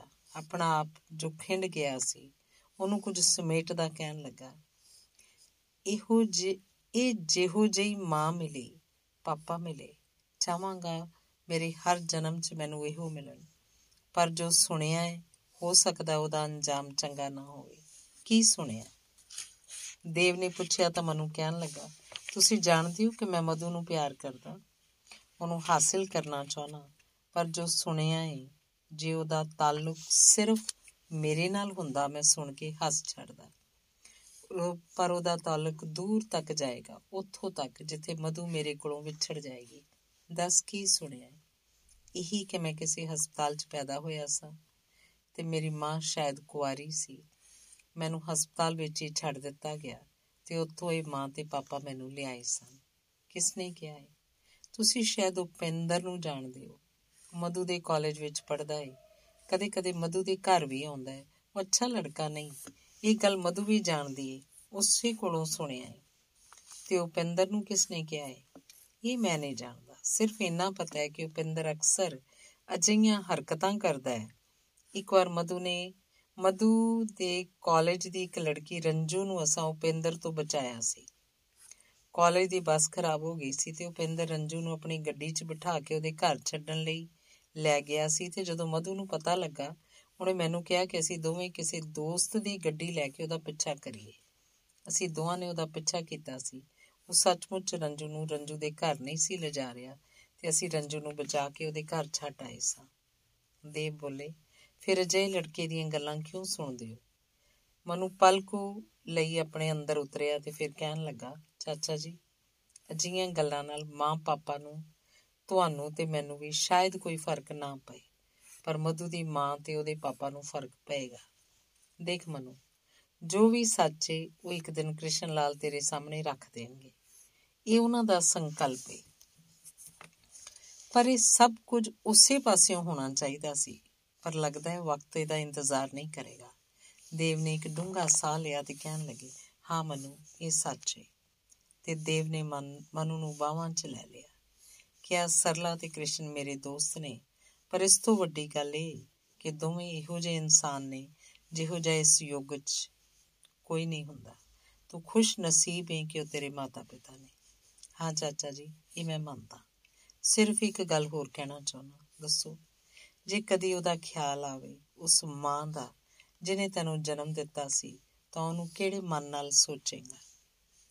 ਮਨੂ ਨੇ ਇੱਕ ਨਜ਼ਰ ਖਿਆਲ 'ਚ ਵੇਖਿਆ, ਫਿਰ ਕਿਹਾ, ਕਿਆ ਸਕਦਾ ਕਿ ਉਹਨੂੰ ਬਹੁਤ ਅਪਮਾਨ ਸਹਿਣਾ ਪਿਆ ਹੋਵੇਗਾ ਪਤਾ ਨਹੀਂ ਉਹਦੇ ਤੇ ਕੀ ਗੁਜ਼ਰੀ ਹੋਏਗੀ। ਤੇ ਮਨੂ ਨੇ ਦੇਵ ਚਾਚਾ ਦੇ ਮੋਢੇ ਤੇ ਆਪਣਾ ਸਿਰ ਰੱਖ ਦਿੱਤਾ। ਫਿਰ ਹੌਲੀ ਜੀ ਕਹਿਣ ਲੱਗਾ, ਜਿਉ ਮੈਨੂੰ ਇੱਕ ਵਾਰ ਮਿਲ ਜਾਏ, ਕਿਤੇ ਦਿਸ ਪਵੇ ਕਿਸੇ ਵੀ ਹਾਲਤ ਵਿੱਚ ਮੈਂ ਉਹਨੂੰ ਬਹੁਤ ਪਿਆਰ ਕਰਾਂ। ਮਨੂ ਦਾ ਮੱਥਾ ਦੇਵ ਚਾਚਾ ਦੀ ਛਾਤੀ ਨਾਲ ਲੱਗਾ ਹੋਇਆ ਸੀ। ਇਸ ਲਈ ਚਿਹਰਾ ਨਹੀਂ ਸੀ ਦਿਸ ਰਿਹਾ, ਪਰ ਅਹਿਸਾਸ ਹੋਇਆ ਕਿ ਦੇਵ ਚਾਚਾ ਦੀਆਂ ਅੱਖਾਂ ਵਿੱਚੋਂ ਕੁਝ ਪਾਣੀ ਛਲਕ ਕੇ ਉਹਦੇ ਹੱਥ ਉੱਤੇ ਪਿਆ ਹੈ। ਉਹਨੇ ਸਿਰ ਚੁੱਕ ਕੇ ਦੇਵ ਚਾਚਾ ਵੱਲ ਵੇਖਿਆ। ਉਹਨਾਂ ਦੀਆਂ ਅੱਖਾਂ ਭਰੀਆਂ ਹੋਈਆਂ ਸਨ ਤੇ ਬੇਮਲੂਮ ਜੀ ਆਵਾਜ਼ ਵੀ ਮਨੂ ਦੇ ਹੱਥ ਉੱਤੇ ਡਿੱਗ ਰਹੀ ਸੀ। ਉਹ ਦੇਵੀ ਸੀ। ਮਨੂ ਚੌਂਕ ਗਿਆ। ਕਹਿਣ ਲੱਗਾ, ਤੁਸੀਂ ਉਹਨੂੰ ਜਾਣਦੇ ਸੀ? ਦੇਵ ਨੂੰ ਜਾਪਿਆ, ਇੱਕ ਖਾਮੋਸ਼ੀ ਸੀ ਜੋ ਕਿਤੋਂ ਹੌਲੀ ਜਿਹੀ ਟੁੱਟ ਗਈ ਸੀ। ਛੇਤੀ ਨਾਲ ਕਹਿਣ ਲੱਗੇ, ਹੁਣ ਜਾ, ਮਨੂ ਹੋਰ ਕੁਝ ਨਾ ਪੁੱਛ। ਧੰਨਵਾਦ। ਅੰਗ 8ਵਾਂ ਦੁਪਹਿਰ ਦਾ ਵੇਲਾ ਸੀ, ਰਾਜਕੁਮਾਰੀ ਮਧੂ ਦੇ ਵਿਆਹ ਲਈ ਬਹੁਤ ਕੁਝ ਖਰੀਦ ਕੇ ਲਿਆਈ ਸੀ ਤੇ ਕਰੀਨੇ ਨਾਲ ਸੰਭਾਲ ਰਹੀ ਸੀ। ਜਿਸ ਵੇਲੇ ਘਰ ਦੀ ਦਾਸੀ ਨੇ ਆ ਕੇ ਕਿਹਾ, ਉਹ ਇੱਕ ਲੜਕਾ ਆਇਆ ਹੈ, ਜੋ ਕਦੀ-ਕਦੀ ਮਧੂ ਬੀਬੀ ਨਾਲ ਕਾਲਜ ਤੋਂ ਆਉਂਦਾ ਹੈ ਰਾਜਕੁਮਾਰੀ ਨੇ ਕਿਹਾ, ਉਹਨੂੰ ਆਖ ਦੇ ਕਿ ਮਧੂ ਘਰ ਨਹੀਂ। ਪਰ ਦਾਸੀ ਨੇ ਕਿਹਾ, ਇਹ ਮੈਂ ਆਖਿਆ ਸੀ, ਪਰ ਉਹ ਕਹਿੰਦਾ ਹੈ ਕਿ ਉਹਨੇ ਤੁਹਾਨੂੰ ਮਿਲਣਾ ਹੈ। ਰਾਜਕੁਮਾਰੀ ਨੇ ਉਸ ਕਮਰੇ ਦਾ ਦਰਵਾਜ਼ਾ ਭੀੜ ਦਿੱਤਾ ਤੇ ਬਾਹਰ ਬੈਠਕ ਚਾਈ। ਵੇਖਿਆ ਉੱਥੇ ਉਪਿੰਦਰ ਬੈਠਾ ਸੀ। ਰਾਜਕੁਮਾਰੀ ਨੂੰ ਵੇਖ ਕੇ ਉਹ ਖੜਾ ਹੋ ਗਿਆ, ਬੋਲਿਆ, ਤੁਹਾਨੂੰ ਬੇਵਕਤ ਤਕਲੀਫ ਦੇਣ ਦੀ ਮਾਫੀ ਮੰਗਦਾ। ਬੈਠੋ, ਰਾਜਕੁਮਾਰੀ ਨੇ ਕਿਹਾ ਤੇ ਖੁਦ ਵੀ ਬੈਠਦੀ ਪੁੱਛਣ ਲੱਗੀ, ਦੱਸੋ, ਤੁਸੀਂ ਮਧੂ ਦੀ ਮੰਗਣੀ ਕਰ ਦਿੱਤੀ ਹੈ ਉਪਿੰਦਰ ਨੇ ਕਿਹਾ, ਤਾਂ ਰਾਜਕੁਮਾਰੀ ਜ਼ਰਾ ਕੋ ਹੈਰਾਨੀ ਨਾਲ ਉਹਦੇ ਵੱਲ ਵੇਖਦੀ ਕਹਿਣ ਲੱਗੀ, ਕੀਤਾ ਤਾਂ ਜੀ ਕੁਝ ਨਹੀਂ, ਕੋਈ ਰਸਮ ਨਹੀਂ ਅਦਾ ਹੋਈ, ਪਰ ਵਿਆਹ ਕਰਨਾ ਹੈ ਇਹ ਤੈਅ ਹੋ ਗਿਆ ਮੈਂ ਇਸੇ ਲਈ ਆਇਆ। ਉਪਿੰਦਰ ਹਲਕਾ ਜਿਹਾ ਮੁਸਕਰਾਇਆ ਤੇ ਕਹਿਣ ਲੱਗਾ, ਤੁਹਾਡੇ ਲੋਕਾਂ ਦਾ ਖੈਰ ਖਾ ਹਾਂ ਇਸੇ ਲਈ ਤੇ ਰਤਾ ਕੁ ਚੁੱਪ ਜਿਹਾ ਹੋ ਕੇ ਕਹਿਣ ਲੱਗਾ, ਤੁਸੀਂ ਨਹੀਂ ਜਾਣਦੇ ਕਿ ਮਧੂ ਨੂੰ ਤੁਸੀਂ ਕਿਹੜੀ ਖੱਡ 'ਚ ਸੁੱਟ ਰਹੇ ਹੋ? ਰਾਜਕੁਮਾਰੀ ਨੇ ਇੱਕ ਸਖਤ ਨਜ਼ਰ ਉਪਿੰਦਰ ਵੱਲ ਵੇਖਿਆ ਤੇ ਕਿਹਾ, ਬੇਟਾ, ਇਹ ਕੀ ਕਹਿ ਰਹੇ ਹੋ? ਉਪਿੰਦਰ ਦੇ ਹੋਠਾਂ ਕੋਲ ਤੰਜ਼ ਦਾ ਇੱਕ ਵੱਟ ਪਿਆ ਤੇ ਉਹ ਬੋਲਿਆ, Manu Manu is a bloody bastard ਰਾਜਕੁਮਾਰੀ ਉੱਠ ਕੇ ਖਲੋ ਗਈ ਤੇ ਕਹਿਣ ਲੱਗੀ, ਬੇਟਾ, ਤੂੰ ਜਾ ਜਾ ਸਕਦਾ ਹੈ ਤੂੰ। ਮੈਂ ਮਨੂ ਨੂੰ ਉਹਦੇ ਬਚਪਨ ਤੋਂ ਜਾਣਦੀ ਹਾਂ। ਉਪਿੰਦਰ ਉੱਠਿਆ ਨਹੀਂ, ਉਸੇ ਤਰ੍ਹਾਂ ਬੈਠਾ ਰਿਹਾ ਤੇ ਕਹਿਣ ਲੱਗਾ, ਤੁਸੀਂ ਕੁਝ ਨਹੀਂ ਜਾਣਦੇ ਆਂਟੀ, ਇੰਨਾ ਵੀ ਨਹੀਂ ਕਿ ਉਹ ਕ੍ਰਿਸ਼ਨ ਲਾਲ ਦਾ ਬੇਟਾ ਨਹੀਂ। ਰਾਜਕੁਮਾਰੀ ਦੀ ਖਾਲੀ ਖਾਲੀ ਨਜ਼ਰ ਵੱਲ ਵੇਖਦਿਆਂ ਉਪਿੰਦਰ ਕਹਿਣ ਲੱਗਾ, ਕ੍ਰਿਸ਼ਨ ਲਾਲ ਨੇ ਉਹਨੂੰ ਗੋਦ ਲਿਆ ਸੀ, ਕਿਸੇ ਹਸਪਤਾਲ ਤੋਂ। ਤੁਸੀਂ ਬੈਠੋ, ਮੈਂ ਗੱਲ ਸਾਬਤ ਕਰਾਂਗਾ। ਲਾਹੌਰ 'ਚ ਇੱਕ ਹਸਪਤਾਲ ਸੀ ਜਿੱਥੇ ਬੱਚਾ ਪੈਦਾ ਹੋਇਆ ਸੀ। ਜਿਨ੍ਹਾਂ ਲੋਕਾਂ ਦੇ ਬੱਚੇ ਨਹੀਂ ਹੁੰਦੇ, ਉਹ ਅਕਸਰ ਹਸਪਤਾਲਾਂ ਵਿੱਚੋਂ ਬੱਚੇ ਲੈ ਜਾਂਦੇ ਨੇ। ਮੇਰੇ ਵੀ ਇੱਕ ਚਾਚਾ ਸਨ, ਜਿਨ੍ਹਾਂ ਦੀ ਔਲਾਦ ਨਹੀਂ ਸੀ। ਉਸੇ ਹਸਪਤਾਲ ਗਏ ਸਨ ਇੱਕ ਬੱਚਾ ਲੈਣ ਲਈ। ਪਰ ਜਦੋਂ ਇਹ ਬੱਚਾ ਪੈਦਾ ਹੋਇਆ, ਪਤਾ ਲੱਗਾ ਕਿ ਬੱਚੇ ਦਾ ਅਸਲੀ ਬਾਪ ਹੀ ਬੱਚੇ ਨੂੰ ਲੈ ਗਿਆ ਹੈ। ਮਾਂ ਸ਼ਾਇਦ ਕੁਆਰੀ ਸੀ। ਉਹਦੇ ਮਾਂ-ਬਾਪ ਬੇਟੀ ਨੂੰ ਲੈ ਗਏ ਸਨ, ਪਰ ਬੱਚੇ ਨੂੰ ਉੱਥੇ ਹਸਪਤਾਲ 'ਚ ਛੱਡ ਗਏ ਸਨ। ਉਪਿੰਦਰ ਨੇ ਇੱਕ ਡੂੰਗੀ ਨਜ਼ਰ ਰਾਜਕੁਮਾਰੀ ਵੱਲ ਵੇਖਿਆ। ਤੇ ਕਹਿਣ ਲੱਗਾ, ਇਹ ਸਭ ਕੁਝ ਨਰਸਾਂ ਕੋਲੋਂ ਨਹੀਂ ਛੁਪਿਆ ਰਹਿ ਸਕਦਾ। ਉੱਥੇ ਇੱਕ ਨਰਸ ਸੀ, ਜੋ ਬਾਅਦ ਵਿੱਚ ਮੇਰੇ ਚਾਚਾ ਜੀ ਦੇ ਘਰ ਕੰਮ ਕਰਦੀ ਰਹੀ ਸੀ। ਉਸੇ ਤੋਂ ਸਭ ਕੁਝ ਪਤਾ ਲੱਗਾ। ਉਪਿੰਦਰ ਨੇ ਫਿਰ ਇੱਕ ਨਜ਼ਰ ਰਾਜਕੁਮਾਰੀ ਵੱਲ ਵੇਖਿਆ ਤੇ ਬੜੇ ਰਾਜ਼ਦਾਨਾ ਲਹਿਜੇ 'ਚ ਮੁਸਕਰਾਇਆ। ਕਹਿਣ ਲੱਗਾ, ਮੈਂ ਵੀ ਜਾਣਦਾ ਕਿ ਉਹਦਾ ਅਸਲੀ ਬਾਪ ਕੌਣ ਹੈ, ਜੋ ਉਹਨੂੰ ਹਸਪਤਾਲ 'ਚੋਂ ਲੈ ਗਿਆ ਸੀ। ਉਹਦੀ ਮਾਂ ਦਾ ਪਤਾ ਨਹੀਂ ਲੱਗ ਸਕਿਆ, ਪਰ ਬਾਪ ਕੌਣ ਸੀ ਇਹ ਜਾਣਦਾ। ਉਹ ਨਰਸ ਵੀ ਜਿਉਂਦੀ ਹੈ ਜਿਹਨੇ ਉਹਨੂੰ ਵੇਖਿਆ ਸੀ। ਕਿੱਥੇ ਤੁਹਾਡਾ ਇਹ ਸ਼ਰੀਫ ਖਾਨਦਾਨ ਤੇ ਕਿੱਥੇ ਰਾਜਕੁਮਾਰੀ ਦੀ ਨਜ਼ਰ ਹੁਣ ਸਖਤ ਨਹੀਂ ਸੀ, ਪਰ ਟਿਕਵੀਂ ਨਹੀਂ ਸੀ। ਫਿਰ ਵੀ ਉਹਨੇ ਕਿਹਾ, ਹੋਰ ਕੁਝ ਆਖਣਾ ਹੈ? ਉਪਿੰਦਰ ਉੱਠ ਕੇ ਖੜਾ ਹੋ ਗਿਆ ਤੇ ਕਹਿਣ ਲੱਗਾ, ਉਹਦੇ ਬਾਪ ਦਾ ਨਾਂ ਨਹੀਂ ਜਾਣਨਾ ਚਾਹੋਗੇ? ਤੁਹਾਨੂੰ ਜਾਣਨਾ ਚਾਹੀਦਾ ਫਿਰ ਤੁਹਾਨੂੰ ਅਹਿਸਾਸ ਹੋਏਗਾ ਕਿ ਧੋਖਾ ਕਿੱਥੇ-ਕਿੱਥੇ ਵਿਛਿਆ ਹੋਇਆ ਹੈ। ਲੋਕ ਉੱਤੋਂ ਦੀ ਬੜੇ ਸ਼ਰੀਫ ਦਿਸਦੇ ਨੇ।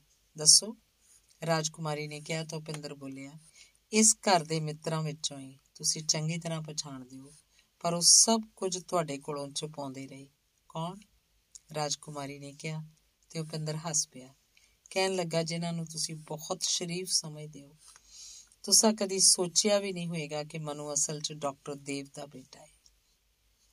ਉਪਿੰਦਰ ਨੇ ਇੱਕ ਜੇਤੂ ਵਾਂਗ ਪੂਰੇ ਕਮਰੇ 'ਚ ਨਿਗਾਹ ਮਾਰੀ, ਫਿਰ ਤਿੱਖੇ ਕਦਮਾਂ ਨਾਲ ਚਲਾ ਗਿਆ। ਰਾਜਕੁਮਾਰੀ ਆਪਣੇ ਕਮਰੇ 'ਚ ਮੁੜੀ। ਬੜੇ ਖੀਵੇ ਪੈਰਾਂ ਨਾਲ ਤੇ ਦੀਵਾਰ ਤੇ ਲੱਗੀਆਂ ਤਸਵੀਰਾਂ ਵਿੱਚੋਂ ਡਾਕਟਰ ਦੇਵ ਦੀ ਤਸਵੀਰ ਸਾਹਮਣੇ ਜਾ ਕੇ ਖੜੋ ਗਈ। ਉਹਦੀਆਂ ਅੱਖਾਂ ਭਰ ਆਈਆਂ ਸਨ। ਤਸਵੀਰ ਵੱਲ ਵੇਖਦੀ ਜਿਵੇਂ ਤਸਵੀਰ ਨਾਲ ਗੱਲਾਂ ਕਰਨ ਲੱਗ ਪਈ। ਦੇਵ, ਮੈਨੂੰ ਨਹੀਂ ਸੀ ਪਤਾ ਕਿ ਇੱਕ ਦਿਨ ਤੁਹਾਨੂੰ ਇੰਜ ਪਾ ਲਵਾਂਗੀ। ਤੁਹਾਨੂੰ ਗਵਾਇਆ ਤਾਂ ਕਦੇ ਵੀ ਨਹੀਂ ਸੀ, ਪਰ ਅੱਜ ਸੱਚਮੁੱਚ ਪਾ ਲਿਆ। ਰਾਜਕੁਮਾਰੀ ਆਪਣੇ ਵਿੱਚ ਵੀ ਸੀ ਤੇ ਆਪਣੇ ਤੋਂ ਬਾਹਰ ਵੀ। ਕਦੇ ਦੇਵ ਦੀ ਤਸਵੀਰ ਵੱਲ ਵੇਖਦੀ, ਕਦੇ ਮਨੂ ਦੀ ਤਸਵੀਰ ਵੱਲ, ਤੇ ਰੋਂਦੀ ਹੱਸਦੀ ਕਹਿਣ ਲੱਗੀ, ਮਧੂ, ਤੂੰ ਕਿੰਨੀ ਖੁਸ਼ ਨਸੀਬ ਹੈ ਮੈਂ ਨਹੀਂ ਸਾ ਜਾਣਦੀ, ਤੂੰ ਮੇਰੇ ਦੇਵ ਦੇ ਬੇਟੇ ਨੂੰ ਲੱਭ ਲਿਆ। ਮੈਂ ਸੋਚ ਵੀ ਨਹੀਂ ਸੀ ਸਕਦੀ। ਤੇ ਰਾਜਕੁਮਾਰੀ ਇੱਕ ਡੂੰਘਾ ਸਾਹ ਲੈ ਕੇ ਘਰ ਦੇ ਬੂਹੇ ਵੱਲ ਵੇਖਦੀ, ਹੌਲੀ ਜਿਹੀ ਬੋਲੀ, ਆਉਣ ਵਾਲੇ, ਤੂੰ ਅੱਜ ਮੈਨੂੰ ਕੀ ਦੇ ਗਿਆ ਹੈ ਤੂੰ ਨਹੀਂ ਜਾਣਦਾ। ਧੰਨਵਾਦ। ਅੰਗ 9 ਰਾਤ ਦੇ 11 ਵੱਜ ਚੁੱਕੇ ਸਨ। ਦੇਵ ਕਰੀਬ-ਕਰੀਬ ਸੌਂ ਚੁੱਕੇ ਸਨ ਜਦੋਂ ਦਰਵਾਜ਼ਾ ਖੜਕਿਆ ਤੇ ਨਾਲ ਹੀ ਕੰਨਾਂ 'ਚ ਆਵਾਜ਼ ਆਈ, ਪਿਤਾ ਜੀ। ਦੇਵ ਉੱਠੇ, ਦਰਵਾਜ਼ਾ ਖੋਲ੍ਹਿਆ, ਸਾਹਮਣੇ ਮਨੂ ਸੀ। ਕੁਝ ਹੈਰਾਨ ਜੇ ਬੋਲੇ, ਕੀ ਗੱਲ ਹੈ ਮਨੂ? ਅਜੇ ਹੁਣੇ ਸ਼ਾਮ ਨੂੰ ਮੈਂ ਤੇਰੇ ਕੋਲ ਸਾਂ, ਤੇਰੇ ਜਨਮ ਦਿਨ ਦੀ ਖੁਸ਼ੀ ਵਿੱਚ। ਹੁਣ ਇਸ ਵੇਲੇ ਕੀ ਗੱਲ ਹੋ ਗਈ? ਮਨੂ ਦੇਵ ਦੀ ਛਾਤੀ ਨਾਲ ਲਿਪਟ ਗਿਆ, ਕਹਿਣ ਲੱਗਾ ਤੁਸੀਂ ਭੁੱਲ ਗਏ ਕਿ ਅੱਜ ਮੇਰਾ ਪੰਜੀਵਾਂ ਪੰਜੀਵਾਂ ਜਨਮ ਦਿਨ ਸੀ ਤੇ ਪਾਪਾ ਨੇ ਸੰਕਲਪ ਲਿਆ ਹੋਇਆ ਸੀ ਕਿ ਮੇਰੇ ਪੰਜੀਵੇਂ ਜਨਮ ਦਿਨ ਤੇ ਮੈਨੂੰ ਸਭ ਕੁਝ ਦੱਸ ਦੇਣਗੇ। ਲੋਕ ਆਏ। ਜਨਮ ਦਿਨ ਮਨਾਇਆ ਗਿਆ ਤੇ ਜਦੋਂ ਸਾਰੇ ਚਲੇ ਗਏ ਤੇ ਇਕੱਲਿਆਂ ਬਿਠਾ ਕੇ ਪਾਪਾ ਨੇ ਮੈਨੂੰ ਸਭ ਕੁਝ ਦੱਸ ਦਿੱਤਾ ਹੈ। ਤੁਹਾਡਾ ਨਾਮ ਵੀ। ਤੁਸੀਂ ਇੰਨਾ ਕਰੀਬ ਹੋ ਕੇ ਮੇਰੇ ਤੋਂ ਦੂਰ ਰਹੇ, ਇੰਨੇ ਬਰੇ ਦੇਵ ਨੇ ਸਿਰਫ ਛਾਤੀ ਵਿੱਚੋਂ ਨਹੀਂ, ਸਾਰੇ ਵਜੂਦ ਵਿੱਚੋਂ ਇੱਕ ਡੂੰਘਾ ਸਾਹ ਭਰਿਆ ਤੇ ਕਹਿਣ ਲੱਗੇ, ਮੈਂ ਕਹਿੰਦਾ ਸੀ ਨਾ ਕਿ ਕ੍ਰਿਸ਼ਨ ਲਾਲ ਵਰਗੇ ਲੋਕ ਇਸ ਯੁੱਗ ਵਿੱਚ ਨਹੀਂ ਹੁੰਦੇ। ਦੇਵ ਮਨੂ ਨੂੰ ਅੰਦਰ ਲੈ ਆਏ। ਉੱਥੇ ਹੀ ਮੰਜੇ ਤੇ ਆਪਣੇ ਕੋਲ ਬਿਠਾਇਆ ਤਾਂ ਮਨੂ ਕਹਿਣ ਲੱਗਾ, ਮੇਰੇ ਲਈ ਇਸ ਤੋਂ ਵੱਡੀ ਗੱਲ ਕੋਈ ਨਹੀਂ ਹੋ ਸਕਦੀ ਕਿ ਮੈਂ ਤੁਹਾਡਾ ਬੇਟਾ।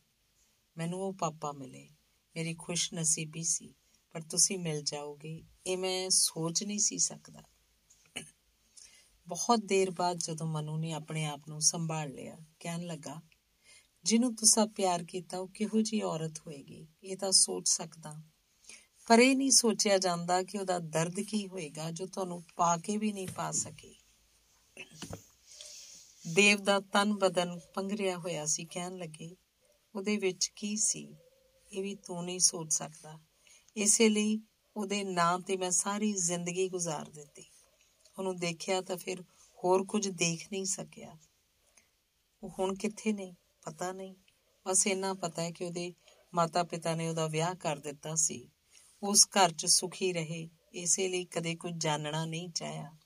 ਸਿਰਫ ਇੱਕ ਵਾਰ ਦੇਵ ਕਹਿੰਦੇ ਕਹਿੰਦੇ ਰੁਕ ਗਏ। ਇੱਕ ਵਾਰ ਕੀ ਹੋਇਆ ਸੀ? ਮਨੂ ਨੇ ਇਸਰਾਰ ਕੀਤਾ ਤਾਂ ਦੇਵ ਕਹਿਣ ਲੱਗੇ, ਬਸ ਇੰਨਾ ਕਿ ਤੇਰੇ ਲਈ ਇੱਕ ਆਇਆ ਰੱਖੀ ਸੀ। ਤੇ ਉਹਦੀਆਂ ਗੱਲਾਂ ਤੋਂ ਪਤਾ ਲੱਗਾ ਸੀ ਕਿ ਉਹਨੇ 4 ਮਹੀਨੇ ਉੱਥੇ ਕੰਮ ਕੀਤਾ ਸੀ, ਜਦੋਂ ਉਹਦੇ ਘਰ ਇੱਕ ਬੇਟੀ ਪੈਦਾ ਹੋਈ ਸੀ। ਉਸੇ ਤੋਂ ਸੁਣਿਆ ਸੀ ਕਿ ਬੇਟੀ ਦਾ ਨਾਮ ਉਹਨੇ ਰੰਜੂ ਰੱਖਿਆ ਸੀ। ਇਹੋ ਨਾਂ ਸੀ ਜੋ ਅਸੀਂ ਦੋਹਾਂ ਨੇ ਉਦੋਂ ਸੋਚਿਆ ਸੀ ਜਦੋਂ ਤੂੰ ਪੈਦਾ ਹੋਣ ਵਾਲਾ ਸੀ। ਉਸੇ ਤੋਂ ਕਿਆਸ ਹੋਇਆ ਸੀ ਕਿ ਕਿਤੇ ਮਨ ਦੀ ਆਖਰੀ ਤਹਿ ਵਿੱਚੋਂ ਤੈਨੂੰ ਚੇਤੇ ਕਰ ਰਹੀ ਹੋਏਗੀ। ਬੇਟੀ ਦੀ ਸੂਰਤ ਵਿੱਚ ਉਹ ਤੈਨੂੰ ਵੇਖਦੀ ਰਹੀ ਹੋਏਗੀ, ਤਾਂ ਹੀ ਉਹ ਨਾਂ ਰੱਖਿਆ। ਉਹਨਾਂ ਦਾ ਨਾਂ ਕੀ ਹੈ ਮਮਤਾ। ਪਾਪਾ, ਮੈਂ ਉਹਨਾਂ ਨੂੰ ਵੇਖਣਾ ਚਾਹੁੰਦਾ। ਭਾਵੇਂ ਇੱਕ ਵਾਰ ਤੇ ਭਾਵੇਂ ਸਿਰਫ ਦੂਰੋਂ ਹੀ ਮਨੂੰ ਮੈਨੂੰ ਨਹੀਂ ਪਤਾ ਉਹ ਕਿੱਥੇ ਵੇ। ਉਦੋਂ ਲਾਹੌਰ 'ਚ ਸੀ, ਲਾਰੈਂਸ ਰੋਡ ਤੇ ਉਹਨਾਂ ਲੋਕਾਂ ਦੀ ਕੋਠੀ ਸੀ। ਮੈਂ ਤਾਂ ਫਿਰ ਦਿੱਲੀ ਆ ਗਿਆ ਸੀ, ਫਿਰ ਕੁਝ ਪਤਾ ਨਹੀਂ। ਦੇਵ ਹੁਣ ਖਾਮੋਸ਼ ਸਨ, ਪਰ ਉਹਨਾਂ ਦੀਆਂ ਉਂਗਲਾਂ ਮਨੂ ਦੇ ਸਿਰ ਤੇ ਫਿਰ ਹੱਥ ਫੇਰ, ਉੱਤੇ ਹੱਥ ਫੇਰਦਿਆਂ ਉਹਦੇ ਵਾਲਾਂ 'ਚ ਜ਼ਰਾ ਕੁ ਕੰਬ ਰਹੀਆਂ ਸਨ। ਮਨੂ ਨੇ ਪੁੱਛਿਆ, ਜਿੱਥੇ ਉਹਨਾਂ ਦਾ ਵਿਆਹ ਹੋਇਆ, ਉਹਨਾਂ ਦਾ ਨਾਮ ਪਤਾ ਲੱਗਾ ਸੀ? ਹਾਂ, ਇੰਨਾ ਕੁ ਪਤਾ ਲੱਗਾ ਸੀ ਉਹ ਲੋਕ ਲਾਹੌਰ ਦੇ ਬਹੁਤ ਅਮੀਰ ਲੋਕਾਂ 'ਚੋਂ ਸਨ। ਤਾਂ ਹੀ ਲਾਰੈਂਸ ਰੋਡ ਤੇ ਉਹਨਾਂ ਦੀ ਕੋਠੀ ਸੀ। ਉਹ ਇੱਕ ਰਾਏ ਸਾਹਿਬ ਦਾ ਖਾਨਦਾਨ ਸੀ। ਰਾਏ ਸਾਹਿਬ ਦਾ ਹੀ ਬੇਟਾ ਸੀ ਜਗਦੀਸ਼ ਚੰਦਰ। ਕ੍ਰਿਸ਼ਨ ਪਾਪਾ ਉਹਨਾਂ ਨੂੰ ਜਾਣਦੇ ਸਨ? ਨਹੀਂ। ਅੰਗ ਦਸਵਾਂ। ਮਨੂ ਦਾ ਵਿਆਹ ਹੋਇਆ ਬਰਾਤ ਚ ਦੇਵ ਵੀ ਸਨ। ਸਿਰਫ ਇੱਕ ਬਰਾਤੀ ਤੇ ਜਦੋਂ ਸੋਮਨਾਥ ਸਵਾਗਤ ਵਿੱਚ ਕ੍ਰਿਸ਼ਨ ਲਾਲ ਦੇ ਗਲ ਮਿਲੇ, ਸ਼ਗਨ ਲੈ ਦਿੱਤੇ ਤਾਂ ਰਾਜਕੁਮਾਰੀ ਨੇ ਇੱਕ ਇੰਨੀ ਗਹਿਰੀ ਨਜ਼ਰ ਨਾਲ ਦੇਵ ਵੱਲ ਵੇਖਿਆ ਕਿ ਦੇਵ ਨੂੰ ਜਾਪਿਆ ਰਾਜਕੁਮਾਰੀ ਸਭ ਕੁਝ ਜਾਣਦੀ ਹੈ। ਤੇ ਮਧੂ ਨੂੰ ਵਿਦਾ ਕਰਦਿਆਂ ਰਾਜਕੁਮਾਰੀ ਜਦੋਂ ਸਭ ਨੂੰ ਮਿਲੀ, ਦੇਵ ਦੇ ਕੋਲ ਆ ਕੇ ਹੌਲੀ ਜੀ ਕਹਿਣ ਲੱਗੀ, ਇਸ ਦੇਵਦਾਸੀ ਦਾ ਨਮਸਕਾਰ ਲੈ ਜਾਓ ਦੇਵ। ਬਹੁਤ ਦਿਨਾਂ ਤੋਂ ਡਾਕਟਰ ਦੇਵ ਦੇ ਮਨ 'ਚ ਸੀ ਕਿ ਬਿਹਾਰ ਵਿੱਚ ਬੜੇ ਜੰਗਲ ਨੇ ਜਿੱਥੇ ਮਾਂਜੀ ਕੁਰਮੀ ਗੰਜੂ ਤੇ ਹੋਰ ਪਤਾ ਨਹੀਂ ਨਿੱਕੀਆਂ ਨਿੱਕੀਆਂ ਜਾਤਾਂ ਦੇ ਕਿੰਨੇ ਲੋਕ ਰਹਿੰਦੇ ਹਨ। ਜਿਨ੍ਹਾਂ ਲਈ ਉੱਥੇ ਕੋਈ ਹਸਪਤਾਲ ਨਹੀਂ। ਉਹ ਦੋ ਵਾਰੀ ਉੱਥੇ ਜਾ ਕੇ ਕੁਝ ਜ਼ਮੀਨ ਵੇਖ ਆਏ ਸਨ। ਪਰ ਅਜੇ ਤੱਕ ਦਿੱਲੀ ਦਾ ਸਭ ਕੁਝ ਛੱਡ ਕੇ ਉੱਥੇ ਉਹਨਾਂ ਦਾ ਰਹਿਣ ਨਹੀਂ ਸੀ ਹੋ ਸਕਿਆ। ਹੁਣ ਮਨੂ ਦਾ ਵਿਆਹ ਹੋ ਗਿਆ ਤਾਂ ਉਹ ਰਮੇਸ਼ ਨੂੰ ਲੈ ਕੇ ਬਿਹਾਰ ਚਲੇ ਗਏ। ਉਹ ਸਾਰੀ ਸ਼ੁਰੂ ਕਰਵਾਈ ਤੇ ਉੱਥੇ ਕੁਝ ਦਵਾਈਆਂ ਦਾ ਬੰਦੋਬਸਤ ਵੀ ਹੋਣ ਲੱਗਾ।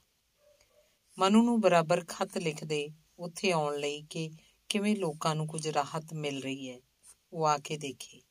ਕਦੇ-ਕਦੇ ਕੁਝ ਵੇਰਵਾ ਵੀ ਲਿਖਦੇ ਕਿ ਉੱਥੇ ਬਿਰਹੋਰ ਜਾਤੀ ਦੇ ਲੋਕ ਚੰਗੇ ਸ਼ਿਕਾਰੀ ਹਨ ਤੇ ਉਸੇ ਕਸਬ ਤੇ ਗੁਜ਼ਰ ਬਸਰ ਕਰਦੇ ਹਨ।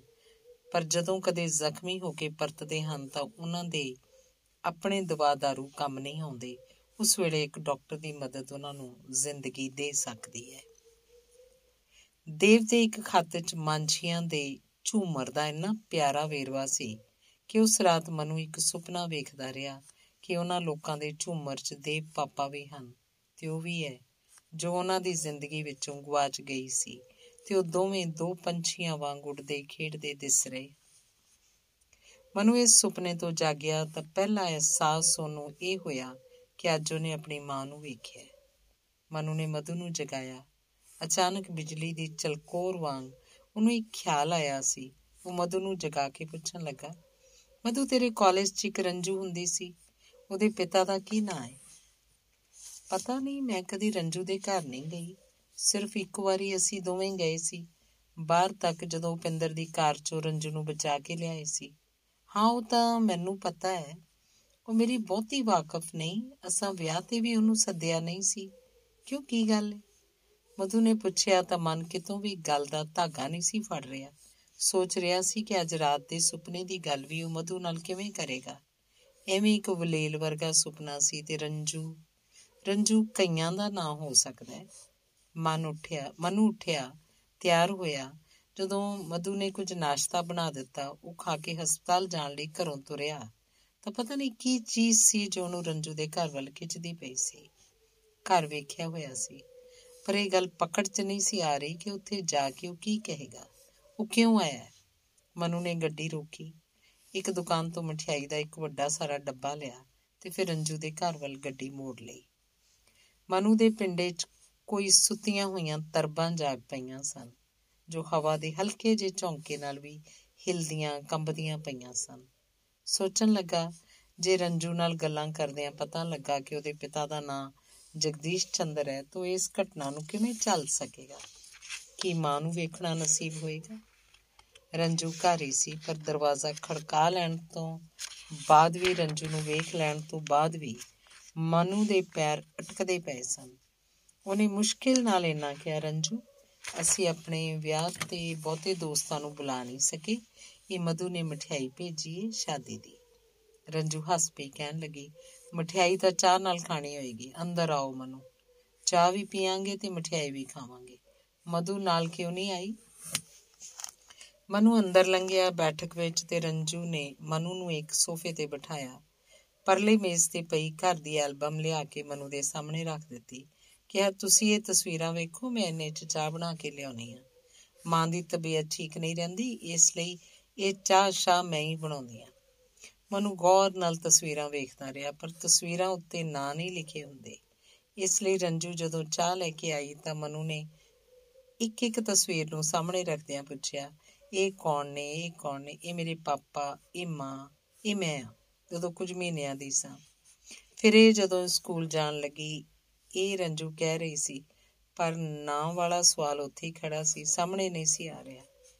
ਫਿਰ ਸਾਹਮਣੇ ਇੱਕ ਤਸਵੀਰ ਆਈ, ਇੱਕ ਵੱਡੀ ਸਾਰੀ ਕੋਠੀ ਦੀ। ਤਾਂ ਰੰਜੂ ਕਹਿਣ ਲੱਗੀ, ਇੱਥੇ ਦਿੱਲੀ ਦਾ ਸੀ। ਮੁਲਕ ਦੀ ਤਕਸੀਮ ਤੋਂ ਬਾਅਦ ਆਏ। ਅਸੀਂ ਲਾਹੌਰ ਵਿੱਚ ਸਾਂ। ਇਹ ਸਾਡੀ ਕੋਠੀ ਸੀ। ਤੁਸਾਂ ਤੇ ਸ਼ਾਇਦ ਲਾਹੌਰ ਨਹੀਂ ਵੇਖਿਆ, ਨਾ ਤੁਸਾਂ, ਨਾ ਮਧੂ ਨੇ। ਇੰਨੇ ਚ ਮਨੂ ਨੇ ਗੌਰ ਕੀਤਾ। ਉਸ ਕੋਠੀ ਦੀ ਤਸਵੀਰ ਵਿੱਚ ਗੇਟ ਤੋਂ ਬਾਹਰ ਲੱਗੀ ਇੱਕ ਛੋਟੀ ਜੀ ਨੇਮ ਪਲੇਟ ਦਿਸ ਰਹੀ ਹੈ ਪਰ ਅੱਖਰ ਇੰਨੇ ਬਰੀਕ ਸਨ ਪੜੇ ਨਹੀਂ ਗਏ। ਇਸ ਲਈ ਮਨੂ ਨੇ ਪੁੱਛਿਆ, ਰੰਜੂ, ਇਹ ਤੇਰੇ ਪਿਤਾ ਜੀ ਦਾ ਨਾਮ ਹੋਏਗਾ ਨੇਮ ਪਲੇਟ ਉੱਤੇ? ਹਾਂ, ਜਗਦੀਸ਼ ਚੰਦਰ ਲਿਖਿਆ ਹੋਇਆ ਹੈ। ਮੇਰੇ ਪਾਪਾ ਦਾ ਨਾਮ ਤੇ ਰੰਜੂ ਕੁਝ ਉਦਾਸ ਜੀ ਹੁੰਦੀ ਕਹਿਣ ਲੱਗੀ, ਉਹ ਹੁਣ ਨਹੀਂ ਰਹੇ। ਇਸੇ ਲਈ ਮੈਨੂੰ ਤੇ ਮਾਂ ਨੂੰ ਕੱਲਿਆ ਆਉਣਾ ਪਿਆ। ਮਨੂ ਇਸ ਨਵੀਂ ਕਿਸਮਤ ਦੇ ਮੂੰਹ ਵੱਲ ਵੇਖਦਾ ਰਹਿ ਗਿਆ। ਬਾਹਾਂ ਵਿੱਚ ਇੱਕ ਕੰਬਣੀ ਜੀ ਆਈ ਕਿ ਅੱਗੋਂ ਅੱਗੇ ਹੋ ਕੇ ਰੰਜੂ ਨੂੰ ਗਲ ਨਾਲ ਲਾ ਲਵੇ। ਆਖੇ, ਮੈਂ ਤੇਰਾ ਭਰਾ ਹਾਂ। ਜਿਉਂਦਾ।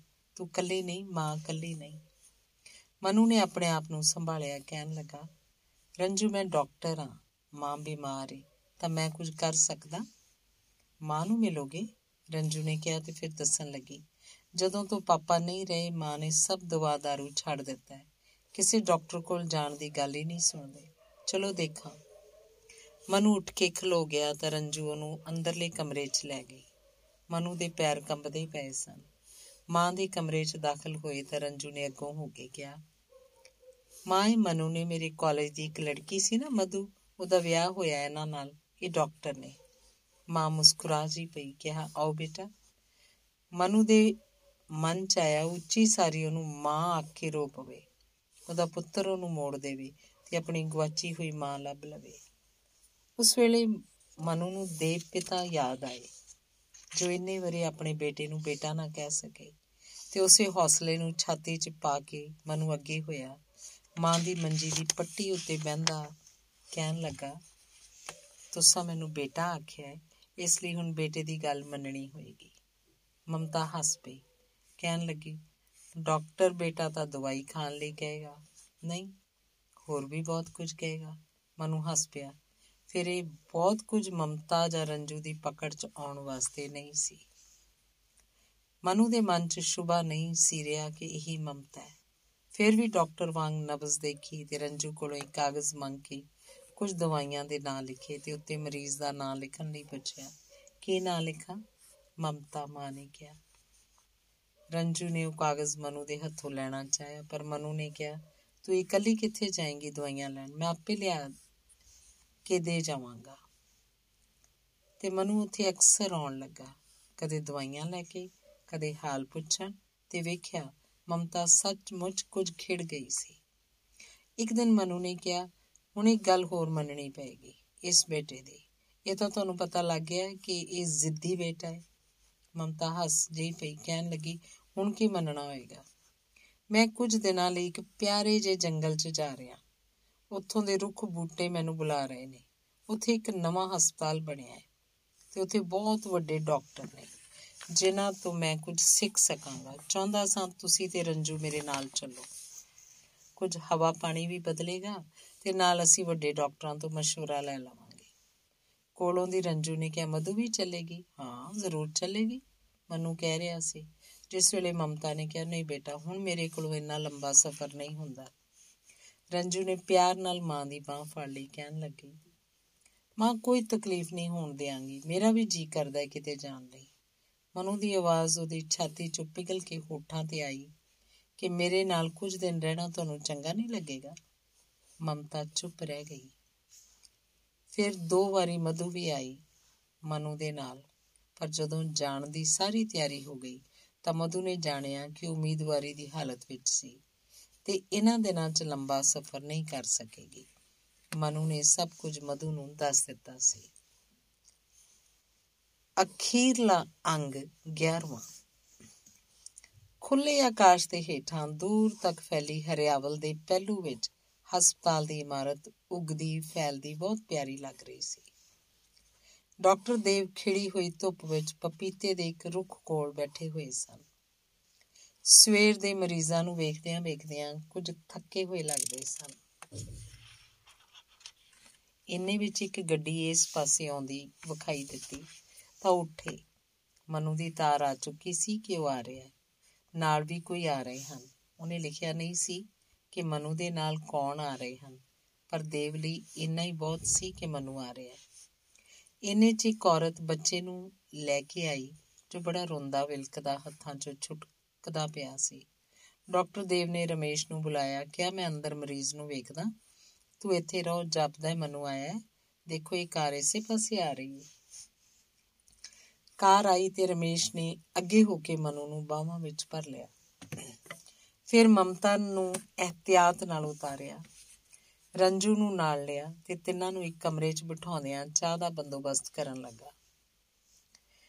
ਹੁਣ ਆਉਣ ਵਾਲੀ ਘੜੀ ਮਨੂ ਲਈ ਬਹੁਤ ਮੁਸ਼ਕਲ ਸੀ। ਸੋਚ ਰਿਹਾ ਸੀ ਜਦੋਂ ਪਾਪਾ ਇਸ ਕਮਰੇ 'ਚ ਆਉਣਗੇ ਤਾਂ ਉੱਥੇ ਉਹਦੀ ਆਪਣੀ ਤੇ ਰੰਜੂ ਦੀ ਮੌਜੂਦਗੀ ਦਾ ਕੀ ਹੋਏਗਾ। ਅਚਾਨਕ ਮਨੂ ਨੇ ਬਾਹਰ ਵੱਲ ਵੇਖਦਿਆਂ ਕਿਹਾ, ਦੇਖ ਰੰਜੂ, ਉਹ ਪਪੀਤਿਆਂ ਦੇ ਰੁੱਖ ਕਿਸ ਤਰ੍ਹਾਂ ਲੱਗਦੇ ਪਏ ਨੇ? ਕਿੰਨੇ ਹੀ ਪਪੀਤੇ ਪੱਕੇ ਹੋਏ ਨੇ। ਕੁਝ ਤੋੜ ਕੇ ਲਿਆ ਤੇ ਖਵਾ ਹਾਏ ਮਾਂ, ਇਹ ਥਾਂ ਕਿੰਨੀ ਸੋਹਣੀ ਹੈ ਜੀ ਕਰਦਾ ਇੱਥੇ ਹਵਾ ਵਾਂਗ ਉੱਡਦੀ ਰਹਾਂ। ਰੰਜੂ ਨੇ ਕਿਹਾ ਤੇ ਬਾਹਰ ਪਪੀਤਿਆਂ ਦੇ ਰੁੱਖਾਂ ਵੱਲ ਚਲੀ ਗਈ। ਉਸ ਵਕਤ ਮਨੂ ਨੇ ਮਮਤਾ ਨੂੰ ਕਿਹਾ, ਇੱਥੇ ਜੋ ਵੱਡੇ ਡਾਕਟਰ ਨੇ, ਤੁਸੀਂ ਉਹਨਾਂ ਦਾ ਨਾਂ ਤੇ ਪੁੱਛਿਆ ਹੀ ਨਹੀਂ? ਮਮਤਾ ਮੁਸਕਰਾ ਕੇ ਕਹਿਣ ਲੱਗੀ, ਤੂੰ ਇੰਨਾ ਚੰਗਾ ਹੈ ਬੇਟਾ, ਕਿ ਹੋਰ ਕੁਝ ਪੁੱਛਣ ਦਾ ਖਿਆਲ ਹੀ ਨਹੀਂ ਆਇਆ। ਕੀ ਨਾਂ ਹੈ ਉਹਨਾਂ ਦਾ? ਡਾਕਟਰ ਦੇਵਰਾਜ ਮਨੂ ਨੇ ਕਿਹਾ ਤੇ ਗੌਰ ਨਾਲ ਮਾਂ ਵੱਲ ਵੇਖਿਆ। ਉਹ ਉਹ ਕੁਝ ਘਬਰਾਈ ਹੋਈ ਜਾਪੀ ਇਹਨੇ ਚ ਡਾਕਟਰ ਦੇਵ ਮਰੀਜ਼ ਤੋਂ ਫਾਰਗ ਹੋ ਕੇ ਇਸ ਕਮਰੇ 'ਚ ਆਈ ਤਾਂ ਮਮਤਾ ਤੇ ਨਜ਼ਰ ਪੈਂਦੇ ਹੀ ਉਹਨਾਂ ਦੇ ਪੈਰ ਠਿਠਕ ਗਏ। ਮੂੰਹ ਇੰਨਾ ਹੀ ਨਿਕਲਿਆ, ਤੁਸੀਂ? ਮਨੂ ਜਾਣਦਾ ਸੀ ਮਾਂ ਬਹੁਤ ਕਮਜ਼ੋਰ ਹੈ ਉਹਨੇ ਮਾਂ ਦਾ ਹੱਥ ਫੜਿਆ ਤੇ ਕਮਰੇ 'ਚ ਵਿਛੇ ਹੋਏ ਦੀਵਾਨ ਤੇ ਲਿਟਾ ਦਿੱਤਾ। ਇਹਨੇ 'ਚ ਰੰਜੂ ਹੱਥ 'ਚ ਤਿੰਨ ਪੱਕੇ ਪਪੀਤੇ ਲੈ ਕੇ ਆਈ। ਤਾਂ ਉਹਨਾਂ ਨੂੰ ਇੱਕ ਪਾਸੇ ਰੱਖਦੀ ਹੋਈ ਡਾਕਟਰ ਦੇਵ ਦੇ ਕੋਲ ਆਈ। ਕਹਿਣ ਲੱਗੀ, ਮਨੂ, ਤੁਹਾਡੀ ਬਹੁਤ ਤਾਰੀਫ ਕਰਦੇ ਨੇ। ਤੁਸੀਂ ਮੇਰੀ ਮਾਂ ਨੂੰ ਰਾਜ਼ੀ ਕਰ ਦਿਓਗੇ? ਡਾਕਟਰ ਦੇਵ ਨੇ ਰੰਜੂ ਨੂੰ ਵੇਖਿਆ ਤੇ ਉਹਦੇ ਦੁਆਲੇ ਬਾਹ ਬੁਲਾ ਕੇ ਆਖਿਆ, ਹਾਂ ਬੇਟੀ, ਮੈਂ ਉਹਨਾਂ ਦੀ ਜ਼ਿੰਦਗੀ ਰੱਬ ਕੋਲੋਂ ਮੰਗ ਲਵਾਂਗਾ। ਰਮੇਸ਼ ਚਾਹ ਲੈ ਕੇ ਆ ਗਿਆ ਸੀ। ਰੰਜੂ ਨੇ ਇੱਕ ਇੱਕ ਪਿਆਲਾ ਬਣਾ ਕੇ ਸਾਰਿਆਂ ਨੂੰ ਫੜਾਇਆ। ਤੇ ਫਿਰ ਰਮੇਸ਼ ਦੇ ਨਾਲ ਹੋ ਕੇ ਹੋਰ ਚਾਹ ਲਿਆਉਣ ਲਈ ਰਸੋਈ ਘਰ 'ਚ ਚਲੀ ਗਈ। ਮਮਤਾ ਨੇ ਇੱਕ ਨਜ਼ਰ ਮਨੂ ਵੱਲ ਵੇਖਿਆ, ਫਿਰ ਆਖਿਆ, ਤੂੰ ਨਹੀਂ ਜਾਣਦਾ ਬੇਟਾ, ਮੈਂ ਇਹਨਾਂ ਦੀ ਵਾਕਫ ਸਾਂ, ਕਈ ਸਾਲ ਹੋ ਗਏ। ਮਨੂ ਹੱਸ ਪਿਆ, ਮਾਂ, ਮੈਂ ਨਹੀਂ ਜਾਣਦਾ, ਮੈਂ ਤੇਰਾ ਰੰਜੂ ਆ ਤੇ ਮਨੂ ਮਾਂ ਦੀ ਛਾਤੀ ਨਾਲ ਲੱਗ ਪਿਆ। ਡਾਕਟਰ ਦੇਵ ਮੁਸਕਰਾ ਪਏ, ਕਹਿਣ ਲੱਗੇ, ਦੇਖ, ਮੈਂ ਤੇਰੇ ਰੰਜੂ ਨੂੰ ਇੰਨਾ ਵੱਡਾ ਕਰ ਦਿੱਤਾ ਹੈ। ਇਹ ਮਨੂ, ਮੇਰਾ ਰੰਜੂ, ਮਮਤਾ ਦੀ ਆਵਾਜ਼ ਕਮਰੇ ਦੀ ਹਵਾ 'ਚ ਰਲੀ ਤਾਂ ਕਿੰਨਾ ਚਿਰ ਹਵਾ 'ਚ ਖਲੋਤੀ ਰਹੀ। ਉਸ ਵੇਲੇ ਬਾਹਰੋਂ ਰਮੇਸ਼ ਇੱਕ ਤਾਰ ਲੈ ਕੇ ਆਇਆ, ਕਿਹਾ, ਇਹ ਹੁਣੇ ਡਾਕ ਚਾਹੀਏ ਡਾਕਟਰ ਦੇਵ ਨੇ ਤਾਰ ਪੜੀ ਰਾਜਕੁਮਾਰੀ ਦੀ ਸੀ। ਦੇਵ, ਤੁਹਾਡੀਆਂ ਅੱਖਾਂ 'ਚ ਜਿਹਦੀ ਸੂਰਤ ਹਮੇਸ਼ਾ ਵੇਖੀ ਸੀ, ਉਹਨੂੰ ਮੇਰਾ ਨਮਸਕਾਰ ਦੇਣਾ। ਤੇ ਦੇਵ ਨੇ ਇਹ ਕਾਗਜ਼ ਮਮਤਾ ਦੇ ਅੱਗੇ ਰੱਖ ਦਿੱਤਾ। ਧੰਨਵਾਦ।